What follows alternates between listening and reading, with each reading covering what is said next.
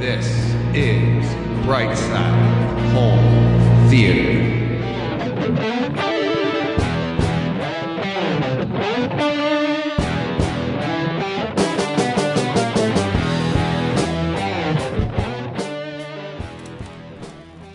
Hey, home theater nerds, welcome to the Brightside Home Theater Podcast, the home theater podcast that's all about the experiences. And this is a special edition home theater podcast all about the Top Gun Maverick experiences. And I'm joined by Todd Anderson of AV Nirvana.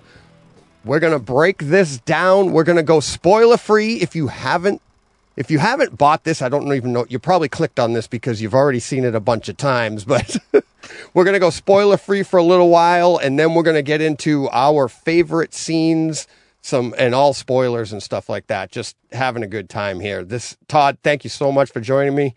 Sure. Um, Thanks for having me. Yeah, I say thank you, but we've been talking about this since the movie was in theaters. We couldn't wait to do We this. have since before, I think. Yeah. Oh, yeah. Actually, yeah, I said that the other day. We talked about it last year just in anticipation of when it was going to come out, right? Yeah, It- yeah, exactly. We talked about the trailer. Oh yeah, multiple yeah. times. The trailer is Oh. phenomenal. yeah. Love the trailer. Oh, yeah.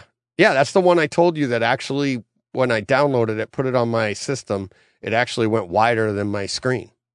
It overrode the settings on my projector and actually leaked out on either side. I don't, I don't, it's the only thing that's ever done that. That's so cool. Yeah. Exactly. It's a good one to have. It's a. Uh, I still watch it on occasion. It's so well put together. Yeah. It- I mean, this entire movie, so well put together, in my Yeah. opinion. Um, the way they, I mean, just the pacing of the movie, um, and not only the overall story pacing, how it goes from beginning to, I mean, pulling at the heartstrings, but I feel like watching it as many times as I have that even if you haven't seen the first one, you're a kid and you're young and you're just going out to the movies and seeing this for the first time, they left Mhm. enough there to to seed you along and still have the same emotions. Oh, for sure. Yeah, you don't. This, yeah, seeing the original is not a prerequisite of seeing this one for sure.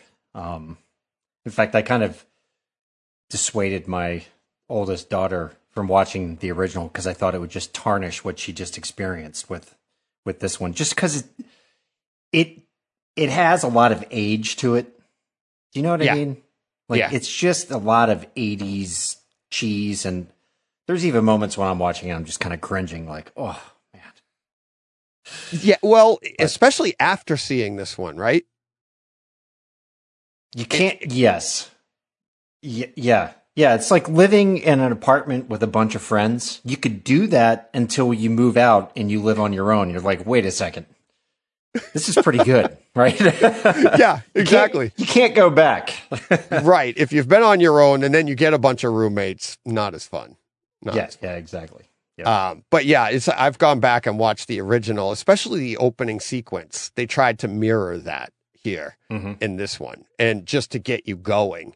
Um, and you can really feel the difference in the technology of what they recorded then, what you're seeing now, the sound, a- and then just the storyline. Like you said, it's like it, it's nice to go back and watch that, and then go right into Maverick, and you're like, oh it's let's get into some of those technologies uh that technology talk of um Yeah. what did you think of the picture overall and we'll get into variable aspect ratios and everything we're, we're talking on the, the disc yeah front here.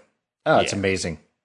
I mean, it's uh I mean, reference grade in my opinion, 5 stars, whatever you want to call it, uh, across the board. It is I mean, this disc is like the perfect home theater release on so many levels and the picture quality is just right there for me. Mean, Yeah. black levels, black levels are good, nice shadow details. Um and the the shots, the the action scenes, especially from the cockpit, are just exploding with color and realism. Uh, Detail. yeah, Tons so much detail. detail. Oh, it's just amazing. Uh, home run. I don't know. What Yeah. do you think? I, same thing. I think the detail, it's this movie is like so you look we look back and we had the batman earlier this year and the way the, the detail that we got in that but it's more of an artistic choice in how it was a little bit more muted and Mhm. then later on we got ambulance which was very vibrant right Oh yeah, love that this one. one. yeah and this one Yeah. here feels like a marriage of the two of them. It feels there there's a little the artistry to me is the variable aspect ratio the way they utilize that in this movie. It's like before we saw this in the theater or before we knew it was coming out on variable aspect ratio on disc i sta- i stated that i very rarely do i see that the variable aspect ratio works.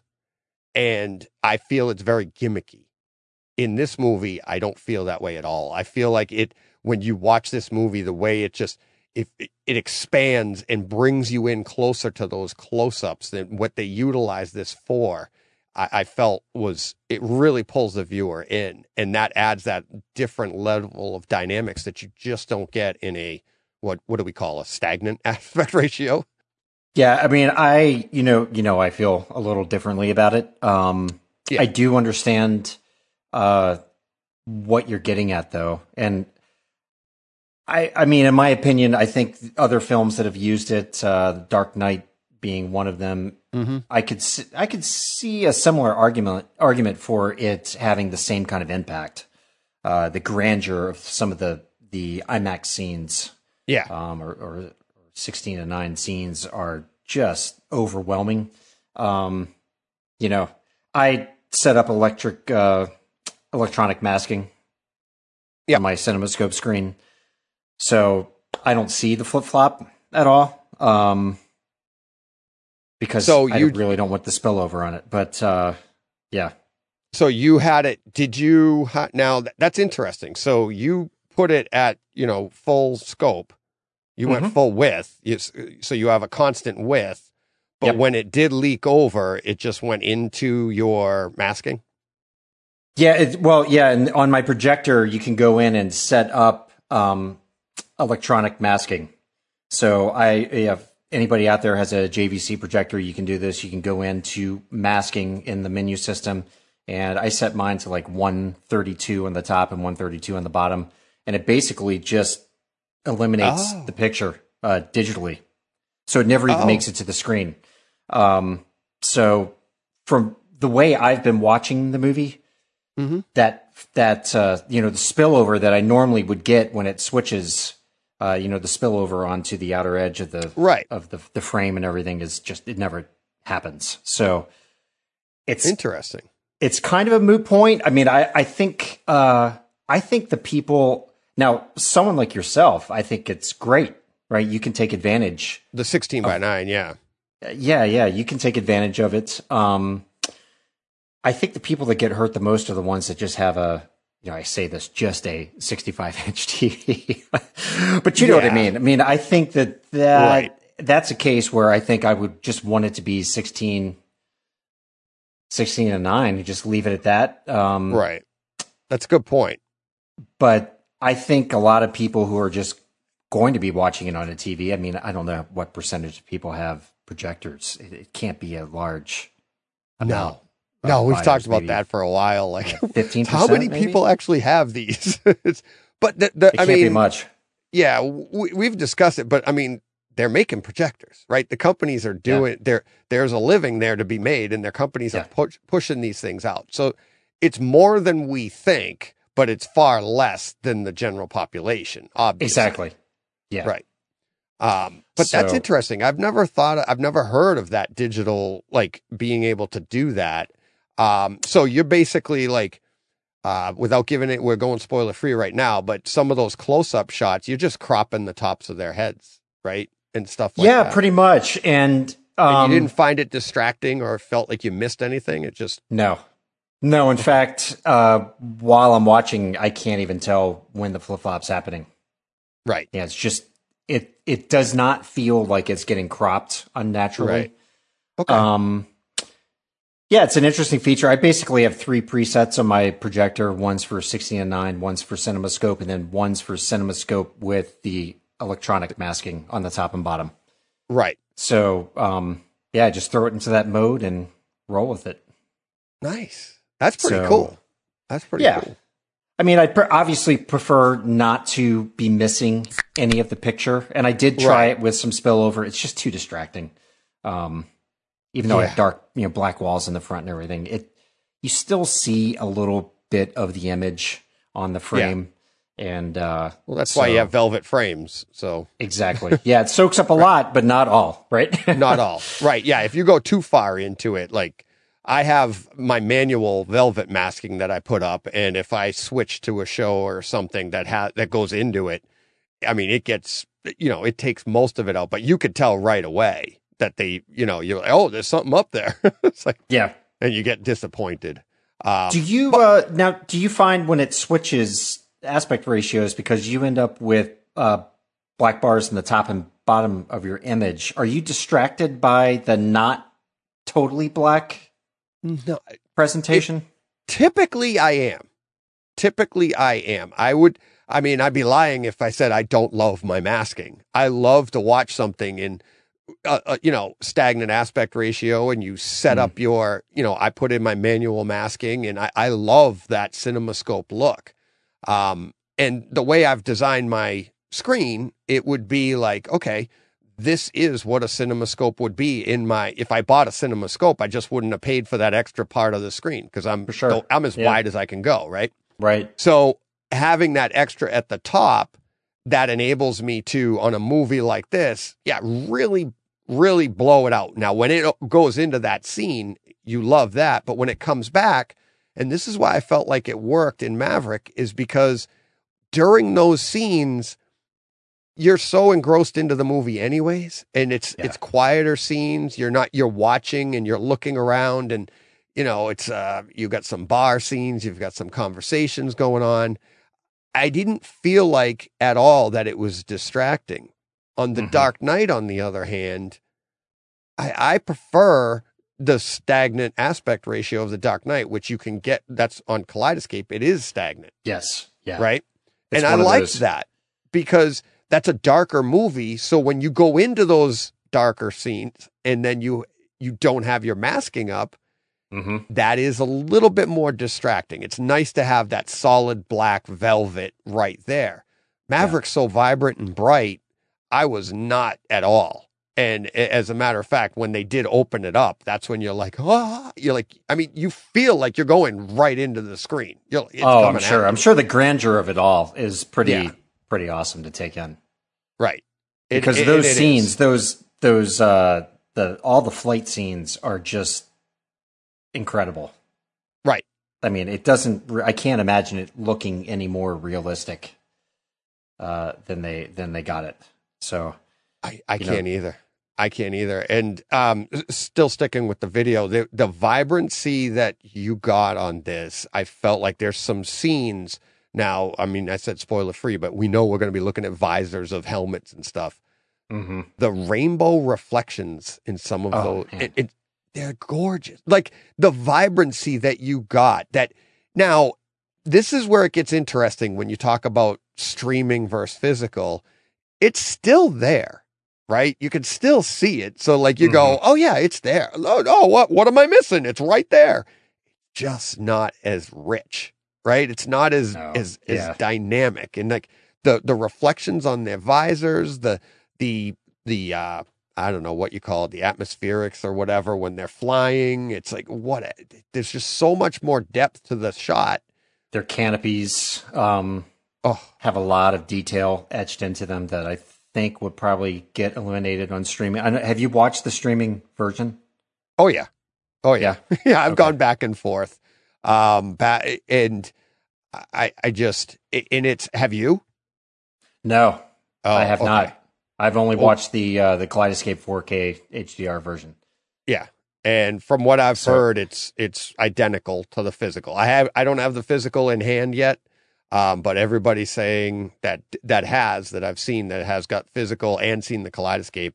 It's a, a one for one. So good news there for physical media and everybody. It's like I mean, you know, that's the one thing you worry about, but um, so Right. that- oh yeah, and yeah, and this uh, to your point though, I, this is a disc that you you just have to buy forget streaming this. Yeah. Um, a disc of the year easily. yeah. Disc I'm having the a hard time. years. I mean, saying anything else. I, I, I you know, know. like, like, because and we've had a great year, a great year for discs, and uh, yeah, I, mean, thought I- Am- I thought ambulance was going to be the disc of the year in in in my book, but this just I, I mean blows it out of the water. I mean, yeah, Uh, I mean, yeah. Well, it's got a better story for one. I mean, it's a better Yeah. movie than ambulance. it's a better. It's better. Yeah, but picture image- and image sound, wise, I ambulance is amazing. yeah, And- yeah, for and- sure. Uh, we, and again, we haven't even gotten to the sound yet of Maverick, and Haven't no, my God. it's now that's where if you haven't seen the streaming that's why i recommended the day this dropped on kaleidoscape i bought everything kaleidoscape streaming and i went back and forth. And i told my listeners i'm like don't wait for the disc. Use this as a fun opportunity in your theater to Hmm. experience this movie streaming for two months because you're gonna have fun with it. It's a great movie. It's a it's a great stream. But when you throw that disc in on November 1st, you're going to be like, what the hell? because Because- the veil has been Oh. lifted, right? Yeah, and that, that's a great way to put it for picture wise, because the picture is, that's where it's, it's very close. Like I said, where you look and you're like, what? I see everything right there. But Mhm. like my wife says, she's like, it's like you're looking through like a slightly dirty screen, d- dirty window. It's, you can't see that it's dirty, but things just aren't as crisp. Your lines aren't as hard. Your your your vibrancy isn't as vibrant. You know, all of the things that you could say, it's just like it's a tick lower that when you're looking at the screen, it's like that's that. But then the sound, it's not a tick. It's a like my wife was like, and I say this to everybody: do the opening scene. If you've been watching, watching this movie uh, streaming for the last two months, when you Mhm. get the disc, if you've got the disc and you're listening to us and you haven't put it in yet, watch the stream first. Just the opening scene. I oh I my demo is I go all the way to when he's in the hangar w- turning the wrench. Okay? okay, Just watch that much. It's like 4 minutes.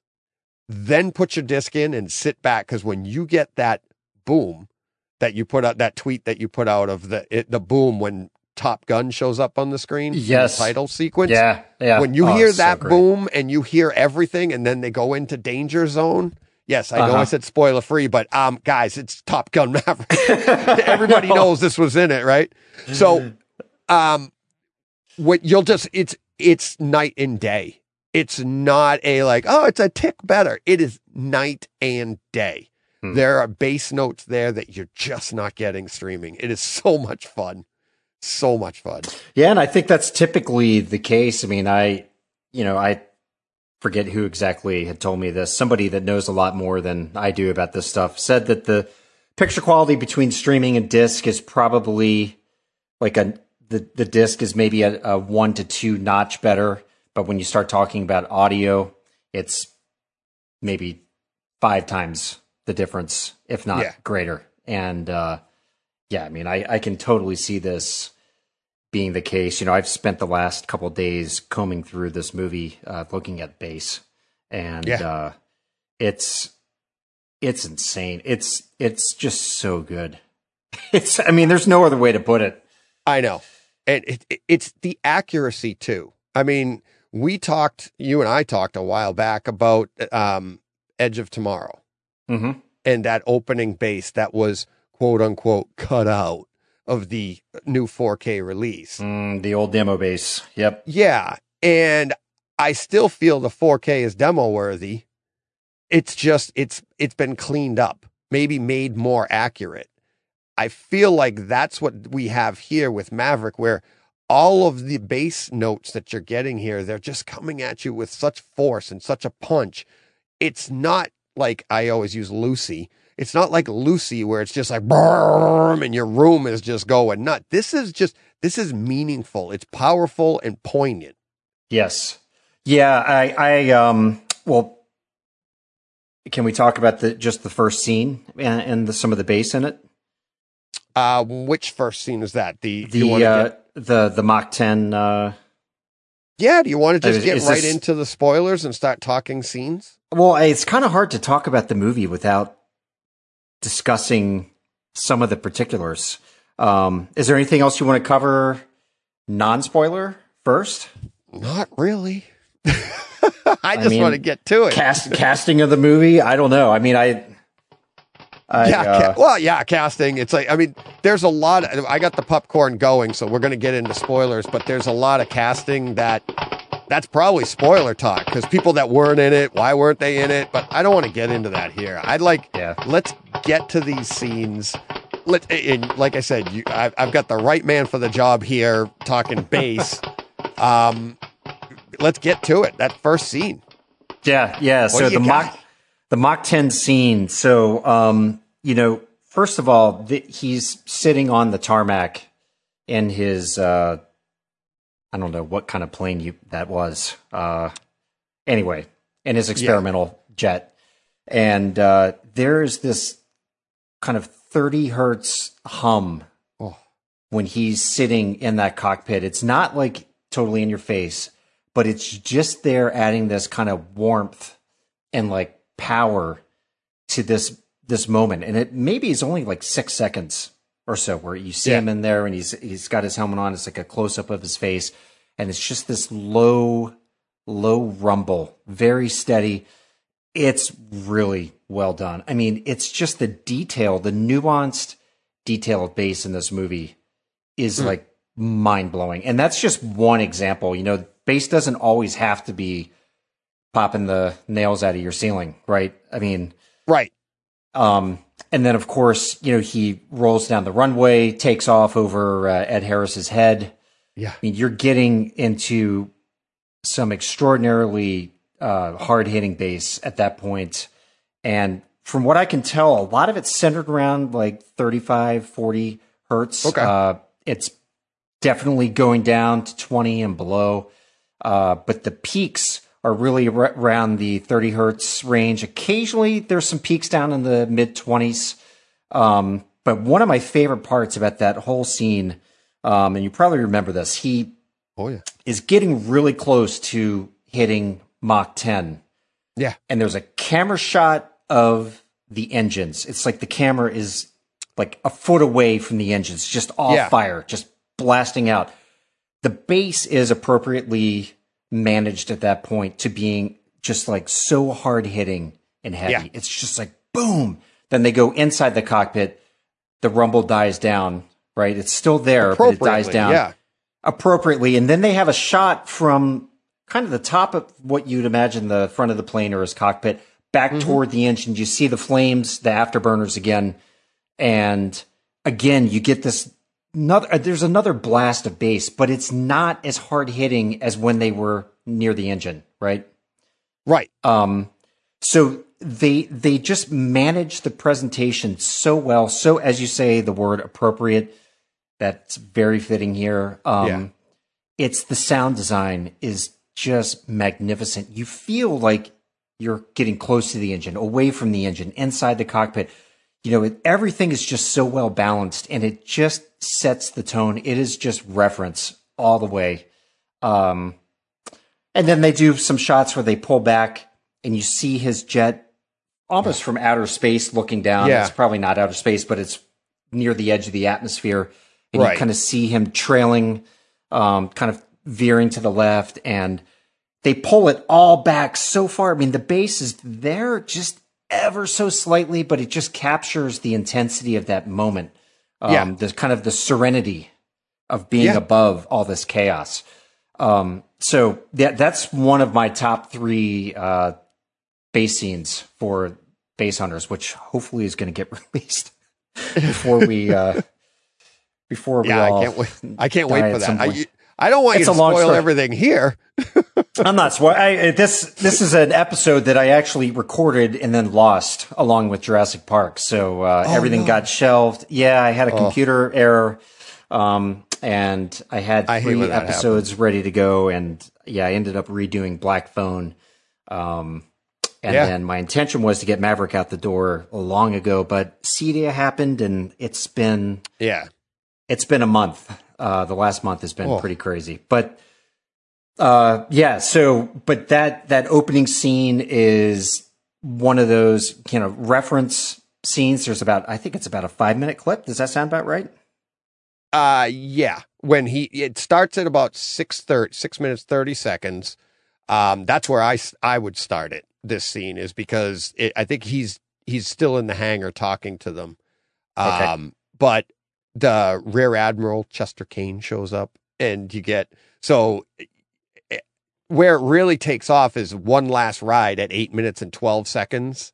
That's where he's like one last ride, and he's you know, and that's when I think the Yeah. engine the he revs the engines, Mhm. and then when he takes off and it moves that roof off of the guard Oh, tower, yeah. like shack. Oh, and it, you could feel it like the sound went from front to rear, but the bass that you got, the same thing. You get that the same thing. It and Mhm. obviously, you know, Ed Harris's hat flies off his head, and That's right. but I thought the HDR was fantastic too. Watching here, looking at the little twinkling lights of the airport and stuff when he or the the airfield, but then when that shot you said from from space or the edge of the atmosphere, looking at the Earth and looking at the color, look at that detail that you see all around there as that plane is you know making its turn and stuff. It just the colors inside the engines when you Oh, yeah. when they're revving and there was it was just so nice. And then Hmm. um the HDR I you know, you get a little choked up that talk to me goose and they had the sun coming up I think over like just breaking over the earth or whatever as he's turning around. It was awesome. Awesome. The, the Yeah. just the color, the vibrancy was beautiful. Everything about that opening sequence was just maxed out. I mean, so perfectly executed. The visuals, the sound, just the intensity of the moment. It kind of reminded me of the beginning of Right Stuff with, Yeah. uh, yeah, Chuck Yeager breaking the sound barrier for the first time. Yeah. Um, It- you know, it's it's yeah, and like you say, that they they immediately weave in uh, some of the history of the original movie for old timers like us, right? Just- it kind of hooks you in. Although I have Yeah. to say, DJ, I I think they went to that well too many times with the "Talk to Me, Goose." I mean, they say it like six times throughout the movie. Yeah, but you know why?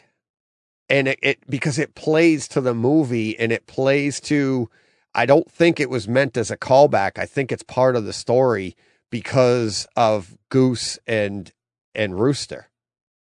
Because at, at the very end, and it's one of my favorite scenes, I have it as as one of my scenes, is when he's sitting there, and I think you and I talked about it before. It's when he he's like, um, what what did he say? Uh, Rooster says something. Oh, he says, um, "Talk to me, Dad." Mm-hmm. And then Yeah, um, Maverick, and right then they split from there, and he goes, and then they go to Tom Cruise and the, the close up of him, and he says, "Come on, kid, I, ju- don't think, just do it." yeah, And it's like when you back that up and watch that again, it's it's a and then of course right after that, and this is all at one hour thirty five minutes twenty five seconds. Huh, That's off the top of my head, Todd. Right there. No. so All I can say is good for you. yeah, no, no, no, no, no. Um, yeah, Uh. no.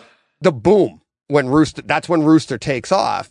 Mm-hmm. Which, as as you said, like the callbacks. There's a ton of callbacks to the old movie here, and some of them are super subtle. And I think this one is the mirror image of Maverick not engaging at the end of the movie. Talk to me, Goose. He does it, and then he goes back in and he fights and saves Iceman and Bolton. That's the end of the movie, right? right, right. Well, I thought like that's why I love that. Like all the way through this movie, yeah, talk to me, Goose, do this. So it yes, I see what you're saying. It can be overkill, but do you see how that paid off? And now you have Goose saying it and then doing exactly what he did. So it doesn't to me, that didn't seem repetitive. That seemed like it was part of the movie. I think, yeah, you know, and your memory about all of this is way better than mine. I I've only seen it uh, about ten times since okay.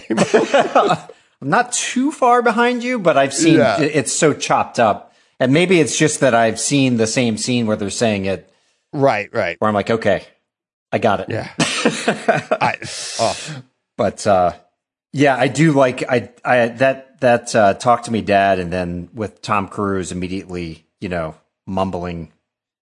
He doesn't mumble it. He's like, "Come on, kid, you can do it." well, yeah, encouraging. do. Yeah, he encourages Yeah. him. Um, that's kind of cool. Yeah, Yeah.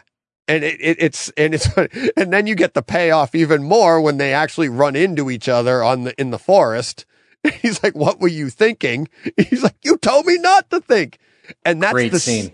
It is, and that's the second time in the movie that Rooster like stumps Maverick Mhm. because it was earlier in the um in the in the classroom when he goes it's not about he's like it's not about the plane it's about the man in the box and maverick goes right wait a minute that's it's like you know I mean, he gets stumped over it it was great he's like right oh wait a minute that's your argument mine no oh okay no mine it was Yep. so good Yeah, those Um, moments are touching. Yeah, for sure. Yeah. they're cool.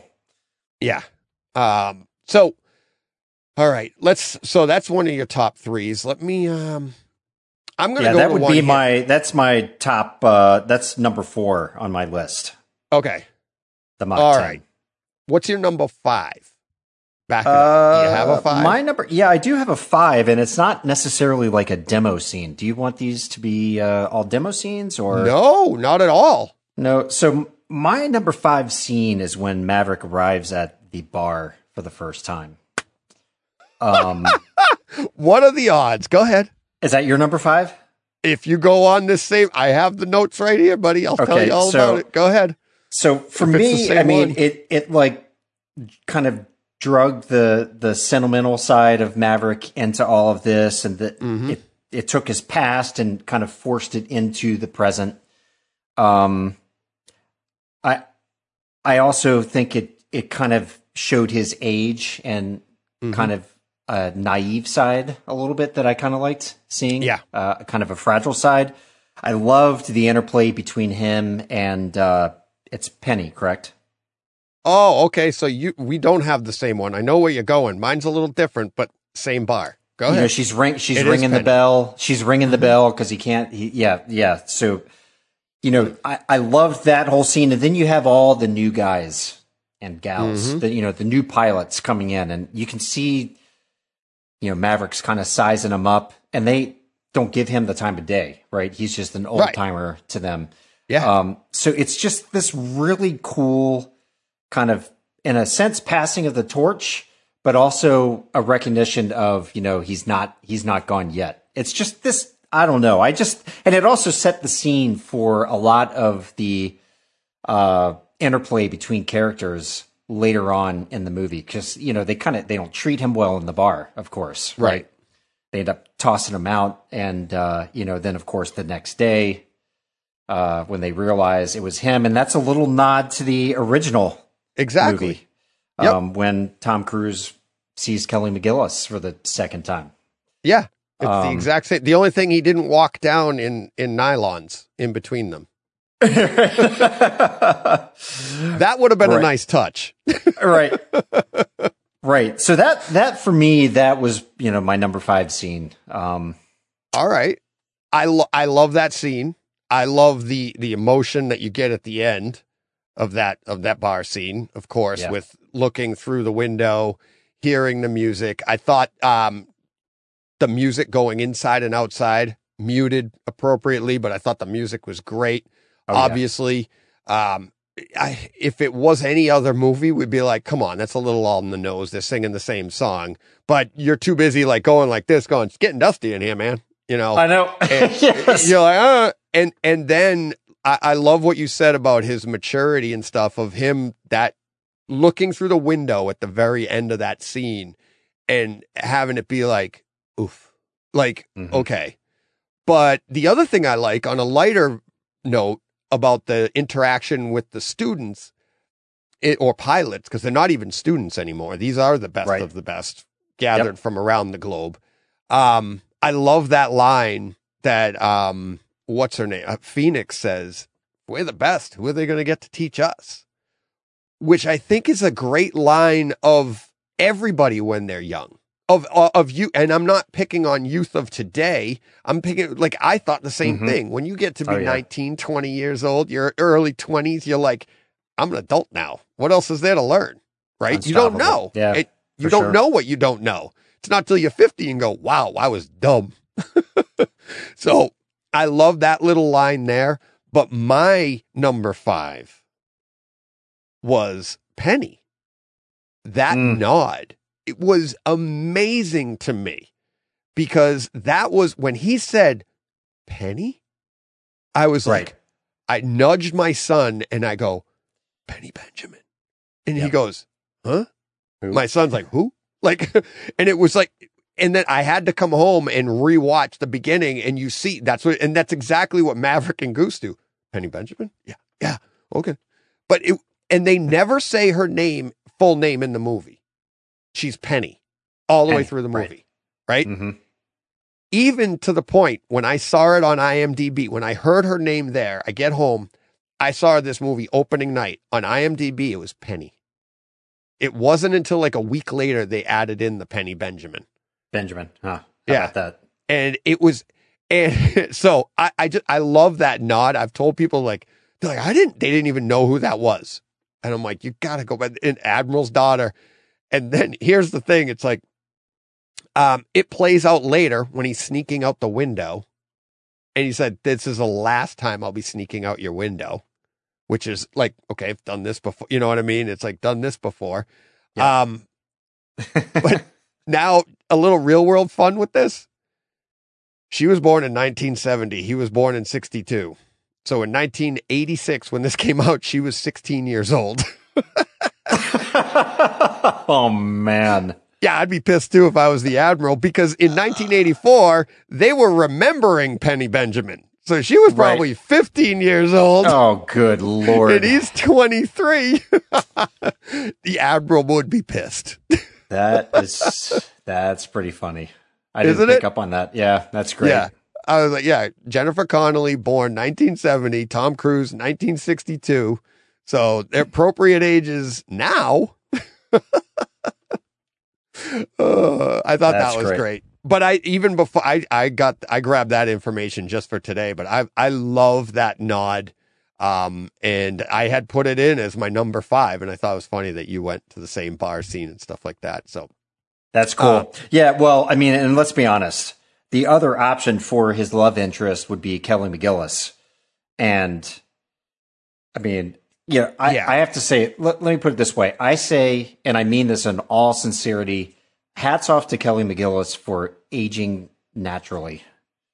yeah, Um, she hasn't starved herself for the last 30 years. She's not doing plastic surgery and like morphing herself into some kind of alien. Uh, she, but she's, I, I don't know if she has that like star, uh, aura or status anymore Yeah. for that kind of a role. Um, and I know that sounds completely sexist to say, and you know, I don't mean it to come off that way, but I just don't think that they could have brought her back for that kind of role.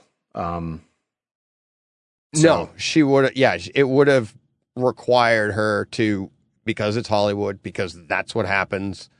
And I, to be honest with you, though, that's not Maverick. Do you see Maverick settling Yeah. down since 1986? like, you know what I mean? Like that doesn't play. And it's like, I mean, the way they played this, it's like Maverick's like, you know, he rolls into town and there's Penny Benjamin.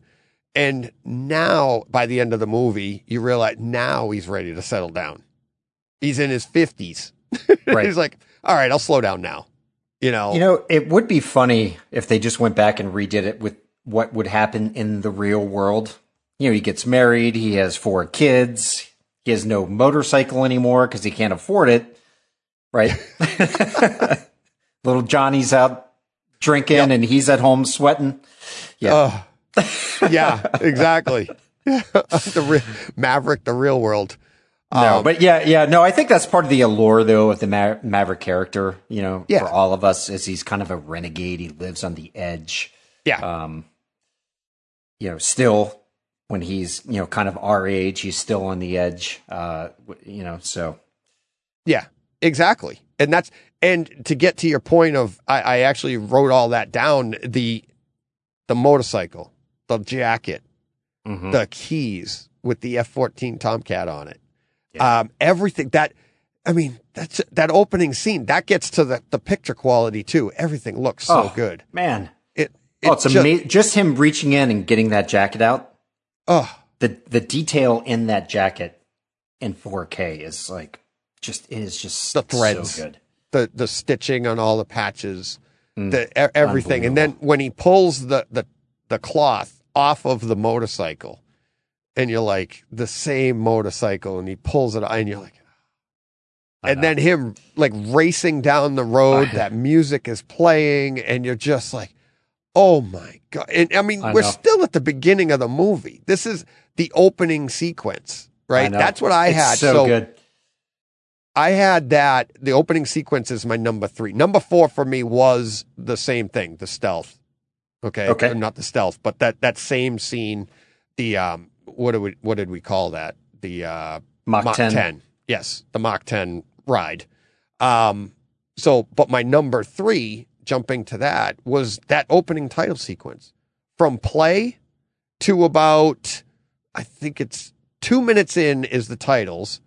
And then I believe um, Danger Zone starts at about 155 hmm and then you get a modernized version of the deck of everything that they did back in 1986 and Yep. now you're getting the same stuff the same people and you look that scene with the guy in the in, in i don't know the little like he's in the deck but is like he could see out those those Yeah, little windows yeah, yeah. yeah. just the view of that was just beautiful Oh, it's Um, so great. the the view of the aircraft carrier from a distance, everything about it, the HDR, the way that you can tell the different cameras how much things have evolved since 1986. Oh, right? oh In my this gosh, opening yeah. sequence. Yep. Yeah, it really makes the original show some rust. I mean, it's it's a shame uh, that has to be the case, but I'm so glad that they went the extra mile and took advantage of all the technologies they have access to to make this thing happen. Um, because it's just for all the reasons you're pointing out right there in the opening sequence, Yeah. That totally killer. now, did you do any um bass readings on that uh the Top Gun logo when that showed I up? did. Yes, I did. Um, it's nothing dramatic. Uh, it's there's an elevated there's some elevated bass when it's when it when the uh, the logo shows up, but yeah, it's not. Uh, it's nothing like crazy hard hitting or Right. or anything like that. But, But yeah. it, I mean, but it is a It's- it's a difference to what you were getting all the way leading up to it, and it just feels like a a, a nicer, tighter ball of bass compared to the stream. yeah, and my- uh, my memory is telling me it's right around 50 hertz, Okay. right in there. Wow. But uh, yeah, it's definitely it's definitely present. And Uh, then you know the okay, go ahead. Oh, I was going to say the other thing about that opening sequence that um, I really liked, and it was before you even got to any of that. It was uh, when it when they put up the uh, Don Simpson Jerry Bruckheimer production, Yeah. and they had the double lightning bolt come down, which is what they used before Don Simpson passed away. Um, you know, and and after that, Bruckheimer had a single lightning bolt um, for all of his films. Yeah. So I thought that was a really neat nod, Nod, to, yeah. to the history of those two and and what they pulled off with Top Gun, and uh, Yep. you know, crazy as it sounds, that actually when I saw that in the theater gave me goosebumps from head to toe. Yeah. It just you know took me back in time uh, to when I used to see their movies in the theater and see that you know that logo come up with the lightning bolt and it's it was neat. Yeah. Yeah, that was it really was cool. This and the same thing throughout this movie. There's all those little nods, and some of them we probably won't even get to here. But the little lines people would say that were like mirror images of lines or from the original, but now they mm-hmm. were put into a different context. That like I said, I've watched this movie probably beginning to end, like full viewings, probably 10 times. And then on top of that, I've done, oh, I got to see this scene. Or a listener will be like, oh, I just watched Top Gun, love that scene. And I'll jump on and just watch that scene. Yeah. like it's just so good. But the um, Danger Zone, Mm-hmm. it's that sound that it never sounded so good. The Oh, bass just sounded amazing. and, the, and it it's so really good. gets you kicked up. Mm-hmm. Yeah, no, I mean it's it was great to have that kick the movie off too. Yeah. right. I Oh, mean, yeah. it's like just reminding you this is what this is. Yeah. In case you forgot, and most of us have not forgotten. reminding you. It's like we're almost like scene for scene repeat repeat of the original. like here's a little reminder because Right. the first time I saw it in the theater, I was like, "This is like scene for scene. This is exactly what it was." I'm like, "Wait a minute!" It, like there was a minute there. I was like. They put in the wrong reel. What are we doing here? Like, this is the same thing. Then I came home and put it on. I'm like, yeah, it is. It's pretty much scene for scene, except for the Top Gun, and then Maverick comes in. Mhm. Um, but that, and it is way more, way, way more modernized. The, the with like I said, the picture and the sound is just so much better. Oh, Yeah. I mean, it was So- evident from the get go. The opening Mm-hmm. shots, the picture quality, Mhm. it's it's night and day.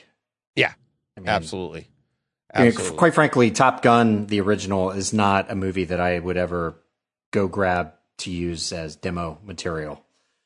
Um, it was at a time. There was a time that I I'm- did. yeah, I'm talking about modern, you know, Right. kind of like Not now. this day and age. Yeah, it's just not, you know, maybe something for some nostalgia, but Right. uh, I mean, obviously that's not the case with Maverick. This is like No. go to. Uh, But yeah, demo, it's yeah, demo it's material. yeah, it beginning to end. But there's so many good scenes. So, what was your number three? So my number three is at the uh, let's see, thirty-five minute mark, and that is when they are kicking off their training. So they're they have uh, two planes up, and Maverick is kind of below them, right? Okay. And they're just kind of laying out the ground rules, and uh, a Who song starts playing. Right. Yeah. You Don't got the keyboards. Yep. Yeah. Yeah, and uh, one of the, the one of the students is getting a little cocky, and he's like, "Yeah, want to, you know, we're going to do push-ups. The loser does push-ups, and you know, again, there was, you know, Maverick is kind of showing his age, but also Yeah. his his wise side is really coming to the forefront. His Well, this is know, where maturity. you separate the quote men from the boys. You separate, you know, age from you know youth, uh, Mm-hmm. maturity from immaturity, whatever you want to call it. It's like that's what this scene was, and it's. I love the song. You know, we don't get. They kept playing. They kept hitting Uh-huh. that part. We don't get fooled again, and being like, Yep. he is just gonna fool with these kids. He Yep. is just messing over with and them. over and over. Yeah, Um, yeah. They keep doing for the- those those. Go Go ahead. ahead. No, I was going to say spoilers for the podcast. This is my number one. I had this at number one because wow. of the music. I know what you're probably going to have for two, one and two coming up, and we're going to flip flop back and forth. But uh, this was my number one, and it was, and I, I had, I had a hard time not doing it because it was the music. Just, I was like literally clapping. And it like I when I watched it just recently, you could I wanted I was like, oh, I wish I was recording myself watching this because obviously they go into cinema, they go into the widescreen, and you see my fists reflected onto the screen, the shadows, Mm-hmm. so because they were like, as soon as they open up and they go, wow, the scream, and you're like, and the music starts playing, I'm getting chills now. My fist went in the air. I'm like, yeah, I know it's so good. And so good. and that scene is really awesome because you know you've got the the young pilots they're they're cocky oh, talking Oh, yeah. some trash and Yeah. then it's like game on and they're like where is he well he's Yeah. already getting ready to pull the first punch right and, he- then he just explodes up between them them. Yeah, and just the cinematography right there is just so cool i mean it looks real i'm not sure if it is real but Right. uh you know, and then, you know, of course the soundstage just explodes. The amount of directionality going on in the room. it, it's amazing. during the those scenes, and then you have these cutbacks to the all the other pilots who are in the I guess called, Classroom. like the the classroom, the war room, whatever. And you can see they're all like, "Oh gosh, we got this. We got this guy. Yeah. He's not going to do that to us." Um, Well, you have Hangman. Let's let's talk about the students for a minute, or the other pilots. So, uh, what I found interesting is, so we have Hangman, who's supposed to be the modern day Iceman, right? He's Right. that cock. He's that. mm. There was even the scene um, when they split them up, right? When Mhm. Hangman and Rooster fight. Right. Well, they don't fight, but they everybody has to break them up. That scene was a little bit more dramatic of a scene because you had the actual pushing and shoving of Uh-huh. the scene in the locker room with Maverick and Iceman, right? Because you had Hangman going at Rooster, and the only thing he didn't do was this the The gun gum chop, yeah, the or gum whatever chop. Right. He didn't do the because he had the same exact look on his face that he's lo- he's looking at like Goose, and he's like, "You got it wrong, kid," and he's like. Yep. but he didn't do that, right? And then you have Goose, who's supposed to be Maverick. He's the the modern Maverick in this movie, playing that role. But what's mm-hmm. ironic is the two of them. We have the personalities of the two, but they've flipped what they do in the air. You mean Rooster? Rooster, sorry, Rooster, yeah. Rooster is the modern Maverick. So right, and they flip it. Yeah, they exactly. They, they flip how they react in the plane, right? Right. So like Iceman is the unpredictable one now. He's the Right. one that leaves his wingman, and when he does it in this scene, it, um, Maverick Tom Cruise goes, "Oh, leaving your wingman. Haven't seen that one in a while." yep. Yeah. Yeah. Exactly. Which I think is it's a great callback. It's not hundred percent on the nose. It's you have to have seen the other one, and then Mm-hmm. you go, "Ha ha, that's funny." But then you have, like I said, you have Goose. I mean, I'm sorry, Rooster, who's playing the, the the role of Maverick in this in this movie, but his Mhm. personality is the is like Iceman. He's Mhm. the one that wants to hang back. And he wants to, and then that actually plays in. He's hanging back, but not for the reason like Maverick did at the end of the movie in Top Gun. It's a Right. that's his personality, and he's trying to get something out of himself, some extra. So I thought that Mhm. that was a real interesting piece of um, I don't know if you writing or whatever how they did that with those two characters, hmm Yeah. and it plays so well in this. I I called it Good Morning Good Good Morning Aviators because that's what he says. He's like Good Mhm. morning aviators. Here we go. Um, and at the other part in this scene, because it keeps playing, it starts at 35 minutes, 40 seconds, uh, but then at 40 minutes and 10 seconds, and he said, now he's up in the air, and um, it, I think it is, I think it's Rooster and Hangman, and he's like, where is he? I don't know where he is. And all of a sudden you hear, been here the whole time, and he does that barrel roll thing or whatever. where he oh, the Yeah. sound starts at your lower left side of your room and Mhm. goes up the left wall over just like the plane is just Oh, like yeah. you're in the cockpit and it comes down onto your like i think the sound cuts out midway down the right wall and but it just complete loop right over you just like you're in the cockpit with you know rooster or with hangman what a, it was just a great great scene. And it, it and it again that's the other thing. Like i'm gonna just mess with these kids and all, all you know i'm just gonna fool with them. And you got that music playing the whole time. It's like i said i was like cheering. I was i wanted to get up and do push-ups. Like what the hell? Oh, Yeah, So it's a good. great scene, and it, it caps off really well with the. Well, I wasn't totally crazy about the uh, the the the guy blacking out, pulling G's, and going into a nosedive, and Maverick kind of saves him by locking on. Uh, that was who was that not cougar that was um who was I it can't remember all the names. yeah and he yeah he had- Um, you didn't like that part you thought it was a little Uh, too I was like, okay, that's a little too much. But then they have the bird strike, which they kind of redeem themselves with the plane you know, right going down. Um, which Yep. That is another scene. This audio is just like sensational. Yeah, when the Um, bird strikes happen and you hear around your Yep. room. Um, Then all the instruments in the cockpit are, you know, Eh, eh, sending out eh. warnings. Yep. oh, it's Yeah. yeah, Yeah. It's awesome. really, really good. Um, the one thing that I thought was interesting, um, now that we are in spoilers, the first time I this is so much more fun to watch after the first time you see it because you're not. It takes that anticipation, that fear, and they did Mhm. such a good job on first viewing. The first time you saw this, did you think Tom Cruise was going to survive this movie?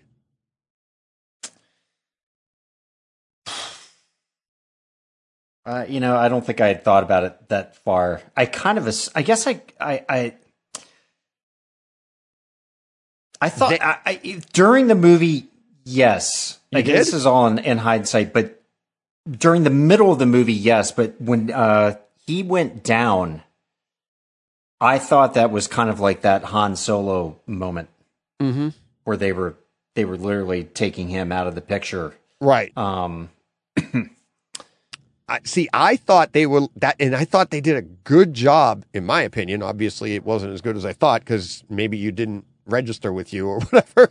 But like him saying goodbye to to Hondo, him talking the way he talked to Rooster before he leaves, Mhm. and whenever you're seeing a movie like this, it's like it's textbook movie making when you say we'll talk afterwards. Oh crap! No, you won't.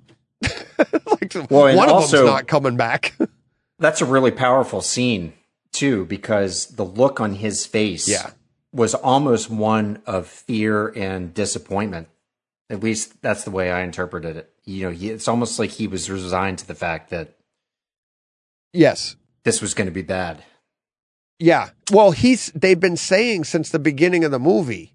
Like remember at the in the opening um briefing when he's sitting sitting with Warlock and Cyclone and they look at him and he go he looks up and he he analyzes the situation and he gives his breakdown and he goes and he he pauses just like he did when he was saying, you know, you got this rooster, but that like you said, that look on his face like, hmm. Well, he had that same look at the beginning in that briefing room and he looked up and he went, somebody's not coming home from this. Right. And so Yeah. you had that playing out, and I'm like, there's not going to be another one. He's done. The entire time I'm watching this movie, I'm like, he's not going to survive. Telling Penny, I'll never leave you again. Ah, crap. Like, that's what ends up happening. And you, you're like, oh my God. Um, so I thought for sure that that was going to, you know, Iceman died in the movie. Um, Mhm. did you put your uh your bass note computer thingy on that when he No, punched his his wings? Oh, no, that I have was not. powerful scene. The bass note thingy. I what it is. Look at That me. sounds good to me. The bass note thing. yeah. No, I have. I actually no, I have not. I've focused more on the uh, kind of the The- uh, demo demo scenes. Yeah. Um, Yeah, it's not it's not as fun to demo a funeral. right, right. But I'm sure it's probably. Uh, I'm sure it, was notches nice. a nice little Yeah. hit there. And a lot of it is the emotion. That's that's what I try to play into. Um, Mhm. the emotion you're feeling at the time when you're watching it, and when he punches those those wings in, and the boom that you get in your room. I mean, it just you know obviously it enhances every part of that scene. Yeah. Um, but yeah, so uh, what was I going to say about the the kids again? There was something else too. I don't know. We'll get to it, I'm sure. Well, um, I just want to go ahead. add to y- your point about this is a movie that really plays well to watching a second, a third, a fourth time. Um, to me, uh, the movie Interstellar is very similar because you get to just sit back and just marvel at the visual feast that you're being given Yes. right? I mean, the first time you see it, you're like, holy smokes, this is incredible, right? Yeah. But the more times you watch, I mean, I, you know, typically when you watch a movie second, third, fourth time, you can start to pick pick some things apart and see some flaws. And I've yet to find um, that yet. I'm sure they're all over the place, but Yeah. um, it's just like I just enjoy just looking at it. Just Yeah. it's so good. Yeah, it is. It is, and it's it's funny because um, when I first saw this on Kaleidoscape, one of the things that really jumped out to me was that scene. Um, in the uh, that we were just talking about when they were in the uh, briefing. Oh no, when he was going to Top Gun, Mm-hmm. and it's at at 14 minute mark, and it's Mhm. it's the recreation of the aircraft carrier scene when him and Goose find out that they're going to Top Gun for the first time. Well, Right. here he is getting his orders, and this is where it's very similar. You have Ed Harris kind of repeating in a different way the exact. sa- I can't believe I got to say this, but you're going to Top Gun, right? It's the same idea, but that clock ticking in the room. It. I, I listened to it again on my last viewing, and it's like I got there. I was like, it feels like it's hovering over me somewhere in my room, and it's. But mm-hmm. I know it was not there when I was in the theater, or Yeah, if it was there, it was just so muted because you're in such a large room and further away or whatever. You just can't grab that detail, but it's loud. I mean, I Mhm. I watch at reference level, especially for stuff like this. Um, what did you have yours at? Reference. Reference, yeah, Yeah. it makes a difference Just phenomenal. to me. Oh yeah. It's oh yeah. because you can pull out all the little sounds. If you go under it, you might lose some of that, Mm-hmm. The details. Yeah, and this is definitely a movie that wants to be played loud. Yeah. Yeah. For sure. I heard it asking. I gave it to it. I know. yep. Yeah. The second, the second we saw that little download happening, it said "play loud" next to it. yes. I mean, Eh, but mean- yeah, that clock ticking, that was one of those little details. Um, the other little detail that I really liked, uh, the stressing of the uh, airframes when they, Mhm. which uh, you didn't get until like, so we at, at that point when you first got it, it was right after they got their description of what this is going to take, and he goes, "You're gonna." He said, "You're going to push these planes past their limit." Remember, and one of the pilots, oh, uh, I think it was Rooster said it. He goes, "Oh, they're only supposed to go to seven point five. He's like, "No, that's that's recommended. right, right, exactly. That's just recommended, right?" Yep. it's like, it, and Is that when he takes the book and like throws it in the trash? yeah, that's when he goes, "Here's it." Yeah, and he throws it in the trash, and then uh, um, Warlock and Cyclone looked at look at it like, "Uh oh." Yep. Here but we go. he, but he's right. That's it. I mean, his job is that's why he's Maverick. He pushed Mm-hmm. the limits of everything. That's why he's the test pilot and stuff, right? Why are you bringing a guy in that's you don't want somebody to read you the book, um, Right. which I thought was great. But it was that description that he gave, and then you go right to that scene, and and it's that you know when they first start and they pulling on the stick. And you hear the it, the airframes going. It's you hear oh, that the rattle. noise. Oh yeah. Oh. That was. It's pretty incredible. Yeah. Because you're being filled with bass too. And I mean, the Mhm. room, you're getting all those different notes throughout your room, but to be able to pick that stuff out, that and when they're going down the tunnel, I'm sure we'll get to that in a minute. But um, one last thing before we get to the top two. Um, Yep. What did you, one of my favorite characters, like subsequent, like little side characters, if you will, uh, Warlock. I think that his role, that character, what I love about that character so much. Imagine if Warlock isn't in the movie, right? Would you notice the difference? There would there would really be no difference because you would still have Cyclone John Hamm and Maverick facing off and butting heads, right? Mm-hmm. no big deal. The movie's still going to have all the same action and everything, but it was that one little piece. Every time he butted heads with Cyclone, you had Warlock there, and you knew without him saying a word, he was on Maverick's side. Right? Right. Yep. Yeah. Well, he also gives that little like fist pump nod when Oh yeah, Maverick completes the uh, the training mission. yeah. When he when he nails it, yeah. It, and that's the thing. It's like a lot of what he I forget, I don't know the actor's name, but he was phenomenal. I mean, he spoke, but most of what he did throughout this movie was unspoken, but it was as clear as day on like Yeah. how he was communicating. And the one that he spoke, I thought was fan- one of his lines is when uh, Maverick had just finished that run. Well, I'm sure we're going to get to that. Um, he finishes that run, and now he's in front of Cyclone, and he's like, I Mhm. can either, you know, I don't know what to do. I can either court Right. martial you, or I can make you like yeah, head of the team. And then I Maverick, think, or doesn't he say like, or I can lose my job or something I like can, that? yeah, I can lose my job and make you the head of the team, right? Because if Yeah. everything goes wrong, they're going to be like, "What are you doing? You stole play. You had every reason to fire him or whatever, right? Kick right, him out." right.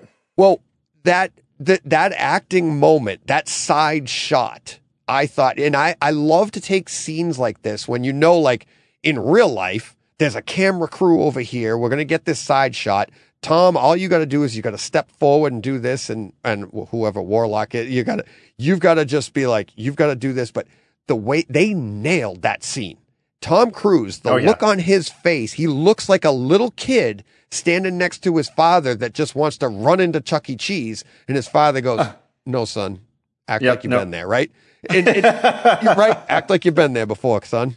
And that's what he does, and he goes, "I think he was being rhetorical." And that's all he says. And then Maverick Right. looks at him, the way he looks up at him, like, okay, yeah, uh huh. And he gets back into Yeah. like formation right behind him, like, oh, okay. It- because he's so excited. but Warlock, he just nailed that. Nailed it. Yeah. He was so good throughout this movie.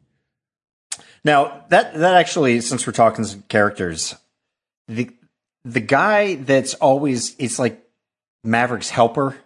He's he's like at the beginning of the movie. He's in the he's in the control tower. Then you know later on Yeah. he's like on the flight deck, and then later on he's on the you know this guy's like everywhere. Like who is he? What is his job? He's an admiral. Um, I don't know.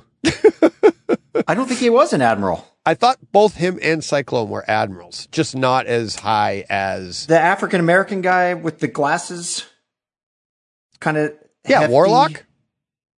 No, Oh no no no no! Oh, his buddy. That's like his wing.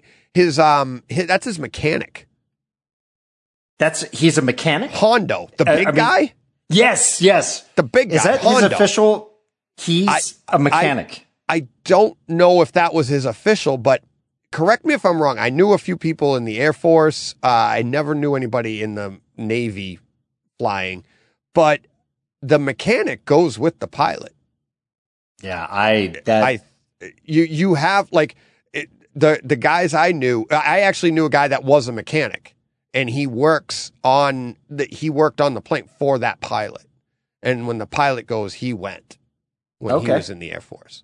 So I mean, that, that was my understanding. So it didn't even it didn't even phase me. I mean, I might be wrong. I mean, I, I know we have listeners that are in the in the service, and they, maybe they could tell me better. But I that would didn't even phase me. an I, explanation. yeah, I thought Yeah, because he you never like saw his, him work. He was never working on a plane. He was He was like his always kind of- manager, yeah, exactly. Right? It's like he crashes onto the deck. He- He's pulling them out of the plane, right? He's like, it's like the whole time. He, this, he just Right. He keeps reemerging, and He was in it was charge funny. of the um he was the one in charge like he's the one that told everybody to to go on Mach 10 right Yeah. he's like all right Yeah. we're prepped we ready like he's the man he's in well Right. actually Maverick's the man cuz he's the one we're going and then he goes okay everybody we're going let's go Right. everybody ready he's- and then they're all like he's you know right. radio go like all right whatever then he's then he's on the flight deck counting off push-ups, right? yeah yeah It just doesn't add up that he would be doing that one job of kind of running the show in the command center for the, the flight test, but then he's counting push-ups off. You know, I, football I, I on know. the beach Yeah, he's doing football on the beach. It's just kind of this weird. representing the dad bod Yeah, he just keeps like peeking around the corner, looking around, ducking it. Yeah. Right? You know. It didn't Um, even phase me. I just thought he was like his personal mechanic, assistant, whatever. Like he just goes where he goes. Yeah, I'd like to find out more about him. I've I've been meaning to look him up and see uh, What his role is. what yeah what he really was supposed to be, but Hmm. I don't know. Yeah. No, I I liked him. And that like he had that goodbye scene too. He was in the pl- in the cockpit when Maverick was getting ready to take off on the mission. Mhm. And then and he's like, you know, it's it was a pleasure working with you. Really. And- Yes. and you're like, all right. Another sign that he's not coming back. right, right, yeah. So, and that's what I was saying earlier. Like, you have all of these signs leading to the fact that Maverick's not going to come back. then he gets shot down, and I'm like, I think when he got shot down the way he did, right then I'm like, okay, he's going to survive the movie because of the way they did it. And then of course the screen goes to black, and then you get we get what comes afterwards, um, and you find out right away that he's alive. Um, but on second, third, fourth, um, it'll be my eleventh and twelfth viewing soon. It, it, it's so much more relaxing knowing pretty much everybody survives. Iceman dies. That's your death, but he was Right. sick, and it was you know they that was a nice touch um because they worked in actual Val Kilmer's health issues. Um, Yeah. I thought that was great, nice Yeah, touch. very cool. Um, but now you can just sit back and just watch this movie and not be afraid, like, oh, such and such, like, oh, it's so depressing. He dies at the end, right? It's like Yeah. other movies that we've seen recently where the main character died at the end because the series is over. I don't want to give anything away, but on what movie I'm talking about, but the series is over. The main character dies, and you're like, ah, it was a great movie. And at the end, you're like, mm, oh, well, that's too bad. This one here, you're just left like cheering. Like you're just it's you're pumped. Let's do Yeah, it again. you, you know, I think I, I don't know how well I verbalized this earlier, but I don't think you know, like I, I guess I just hadn't while I was watching the movie for the first time. Really wasn't analyzing whether or not Tom Cruise was going to survive, but when he got shot down, I really, it, me, I thought, oh man, he's gone. It's over. oh, Um, I had the exact opposite, Opposite. reaction. yeah. Um, That's interesting. like I said, I thought it was kind of like the Harrison Ford moment where they're like, okay, this is Yep. how we're going to end it. We're going to sever ties so we can continue this franchise with these other guys, which I still think they're probably going to try and pull off. Um, but uh, yeah, I had a moment there where I was like, wow, they really did it. yeah, And then I That's was psyched to see he was still alive because I love the character. Maverick is just such a uh, likable, likable character, fun So- character, right? It's it's Right, everything yeah. that like guys like we want to be. That's Yeah. what we wish we could be, right? And that's that's what that character is. And uh, I think there was even a line in there about um, oh, they it was it, it was one, another one of those subtle lines where they um, reference back to him always being second best. Remember, and they're like, Mhm. you, in the original, it was, you, is that why you're always second best up there because of your dad? Uh, you don't want to do, and it's like, I, I can't remember what the line was in the movie. Um. It's- it's oh, man, that's what it uh, was. It was in the. It, I wanted to manage expectations. He says it to Oh, Cyclone. right. That's right. Remember? And it's like he's in that and he goes, Hey, and that's when Warlock says to him, he goes, Hey, just you guys have something in common. He was in the first of his class too. He was the first of his class. And he goes, Well, I actually finished second. Just want to manage expectations. Which is Right. what his the whole goal of the first one was. He's just like, I just want to man I don't want to be the best. I just want to do it was pretty cool. Yeah. Little little subline there. Um all right. What do you got for number two? My number two is the mission. I guess you could say. Uh, that's about an hour, thirty-four minutes Okay. into the movie. Just the the whole final scene from takeoff to all the tomahawks getting launched over Right. top of them as they're flying across the the deck of the ocean, and then you know going through the whole Star Wars kind of type Yes. Type attack scene. you yeah, know, the blowing everything up mission that is actually, you know what's funny? It's great you mentioned that. I've I didn't do my number three. I I told while we did number three, I told everybody my number one. So we're Oh. on the same page here. That is my number three. My number two is obviously going to be different than yours, but it's probably going to be the next conversation that we have. I know what I think I know what your number one is because my number two is the same thing. But um, but yes, so here we are on this this one scene. It's the the end of the movie, right? And it goes it it's what 20 minutes long It's yeah. I mean, you really can carry it from the mission starting all the way through to landing on the carrier. yes Um, but I would, pr- I, I just for purposes of talking about this, but I did really love the aspect of bringing the Tomcat back into the movie. I just Yeah. thought that was so cool of having you know the young pilot meet the old warplane that's just so ridiculously awesome. I mean, I Yeah. still love that that fighter jet. Um, I was thinking about this today. Somewhere in my house, I have this old picture book.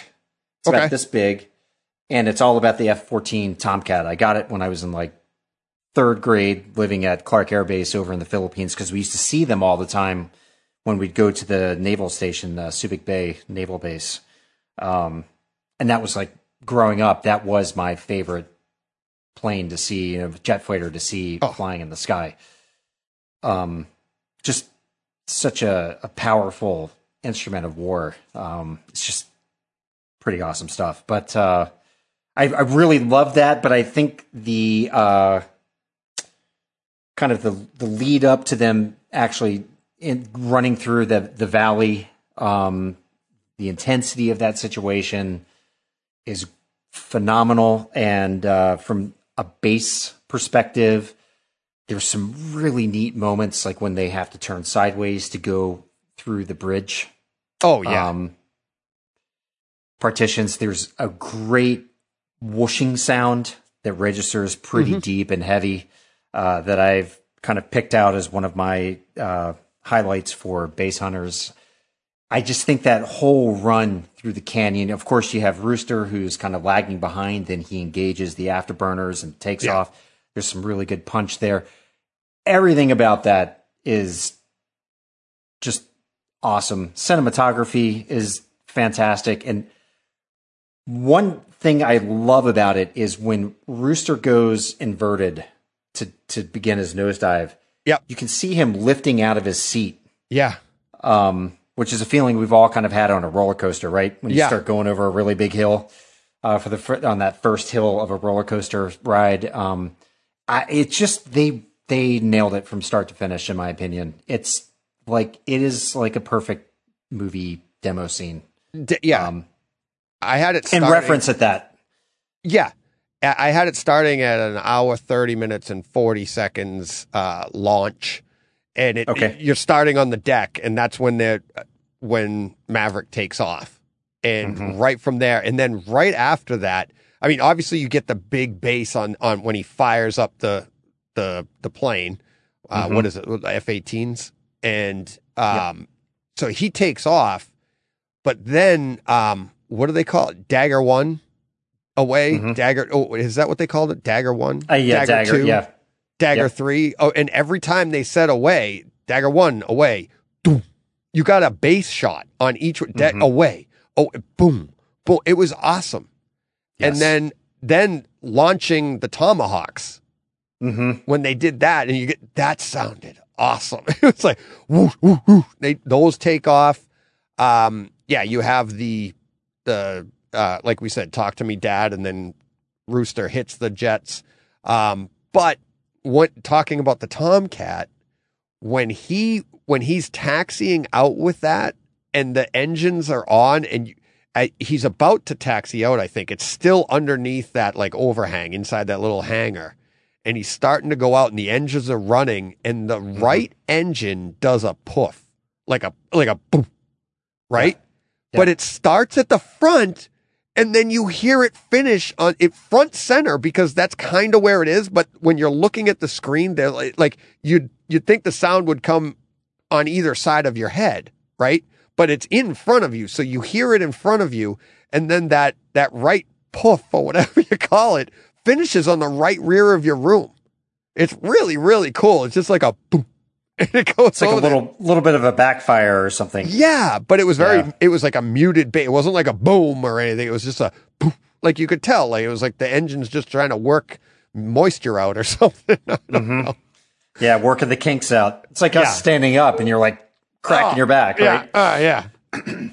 I- Oh yeah, was- so that that scene hit all the right notes too. I mean, they've got the uh, that machine that is, I don't know what feeding uh, air into the the engine.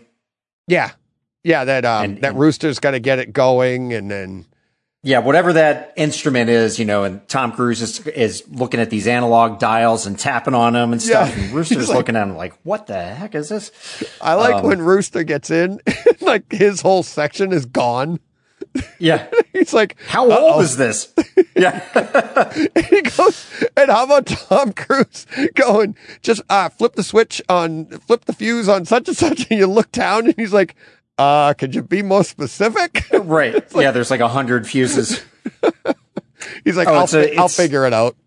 It's really magnificent. The the um the acting in that scene is just perfect. yeah.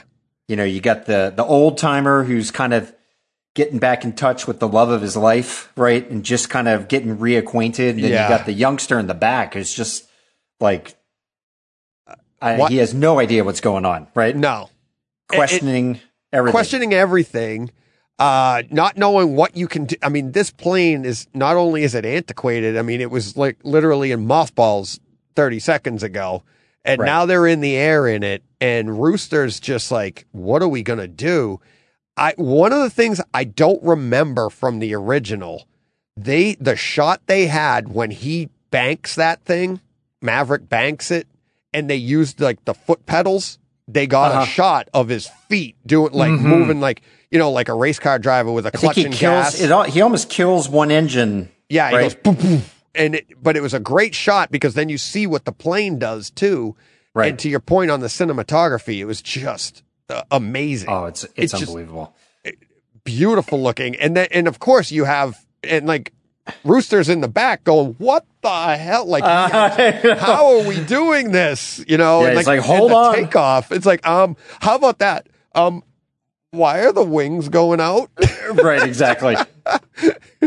you would expect that a modern aviator would be familiar with that, but I do like never the fact. been in it. True. know? I, yeah, it was great. I mean, it just is just such an amazing scene. I mean, I even loved the uh, analog nature of the gun round count. Kind of, Yeah. like, chick, chick, chick, chick, chick, chick, you know, Yeah. kind of showing the age of the plane, but it's still punching away. It's uh, Yeah, it's it's not the plane, it's the man in the box. And Yep. what he So I I have two two little little scenes that um I thought were a little weird. Uh so that that could have ended the movie or not ended the movie but changed a little bit. So when he says we got to find a way to get in touch with the boat, right? Is like Mhm. and he that's when the fuses. So that's a great scene cuz you get to see all the fuses. But he says it right after Rooster turns on his locator, right. right? Why didn't Rooster just go, Yeah, I did. I turned on my locator. They know we're coming. Could have ended that whole thing. I'm communicating with them right now. They know I'm doing, I'm That's supersonic, right? It's like they're going to see it and they're going to send help. So you just keep on flying because somebody's Right. coming to this locator, right? So that's Right. one. The other one, and this is more of, I'm not a pilot, but you're supposed to be like Maverick's supposed to be best of the best of the best. When that fifth gen plane did that little whoop and stopped Yeah. in midair and flew, He's like, what happened? Right? And Right. like, and Maverick gets amazed. Why didn't he just go to guns and blow him away right through the middle? You're heading right at True. him. You go Unless to he was just coming, so, coming so fast. Yeah, I. Well, that's what I mean. He just was amazed that because he, had fired the missile, right? And then the the plane it, to avoid that missile, it pulls on the brake. It pulled a Maverick, pulled on the brakes, and let it fly right by. But the mm-hmm. way it does it, and it flan, you know, fly, and it, it was an, a awesome move. But like it was like my fifth or sixth viewing that I was like, wait a minute, he's heading right at him. His guns are aimed right at the whole entire body of the plane. You just go, It's a really good point. Yep. you could have ripped them right Would in a half. moot point. Yeah, but then the movie would have been shorter. So that's Exactly. no, that's no fun. Yeah. Uh, yeah. And you wouldn't have had that great uh, pass by where the Tomcat kind of banks That's and that other plane just goes. yeah. Well, that you know, that one actually came next, I think. That came next because that's uh, he had destroyed the first two planes, and then Right. I mean, when that. Oh, did the. f- the head-on one was the third fifth gen that came to get him, and that's that's the one that um the that uh Hangman took out. Right. But isn't the third one the one that goes kind of into that dead spin? Was it? I, I- can't remember. Yeah, I, I don't remember which one exactly it was. I, I thought it was. I thought, yeah, I thought Tom Cruise killed the that one, but it doesn't matter. It still was an amazing little. Eh, I mean, the cinematography, the weight. I, I don't know what they're doing. Is that CGI'd? That's that's another great point about this movie. It's hard to tell what CGI'd, what isn't, because they Yeah. did such a good job at filming a lot of this stuff. Anyways, getting these pilots up. I've seen a lot of the extras on uh, iTunes Mm-hmm. that came with it and what they had to do. I, I'm getting the DVD set just so that I can get all of those extras. Uh, Oh, there's cool. many hours of extras on there, and and what they what it took to uh, for these pilots to do this. Um, but yeah, I might have to pick that up myself and watch. yeah, So I'm very curious. Um, I you know two two things about that scene that come to mind also the the comedy of them, you know, being flanked by these Russians. that was funny. Tom Cruise is like, you know, he's like signaling, right? And but he's Yeah. also mumbling, like, I yeah, I have no idea. I, Yeah, I yeah. don't know. What are they You know. saying? Nope, haven't seen that one before No, either. no, haven't. Do you know what that is? No, no. You No. know, it's just very. Ugh. You know, it, you can tell he's kind of bracing himself a little bit, but he's trying to trying to stay a little light in the feet too. It's very cool. Yeah. very well done. Um, yeah, i i exactly. And that that's the other thing. They would have the uh the guys in the fifth gen would have known that's not with them because they had very colorful helmets. right. The fifth gen pilots are in all black in both movies. They're all in Yes. like just black, right? Black, black visor, black everything. They're Right. like you know plane ninjas, and that's Right. all. They're all black, and then they put act like we're with them. You guys look like a Macy's float compared to them. right. what are you doing? They'd look in and go, "Oh man, I'm just gonna shoot them down." Um, but yeah, it was still, but it was so much fun. And that that scene there is like, isn't that the um giving him the bird type scene? yes. Yeah, it's Right? very similar. Yep. Right. Without them giving the bird, and then, but you couple that with when he did that roll over uh, Hangman, and Yeah. um, that's that's the how he got to give the bird in the first one. So he does that there. Um, just yeah, so much. It, it, isn't that cool? Like how they did that. Like the, all of these different nods, they took pieces, separated them, put them in different parts of the movie. Oh Oh man. Yeah, pulled at the uh the old heartstrings many, many times. Yeah, absolutely. All right. Um, I know my number one. I already said it. Uh, I have a feeling your number one is my number two. Um, go ahead. Okay. What do you got? Uh well, guess. Let's see if you can figure it out. Oh, 215. Yeah. Yeah. That's that my number two. one. Yep. And it, I thought when you and I set this up and when we talked last week on what we were going to do, let's come up with the top five. I immediately thought, all right, I know what my number one is, right?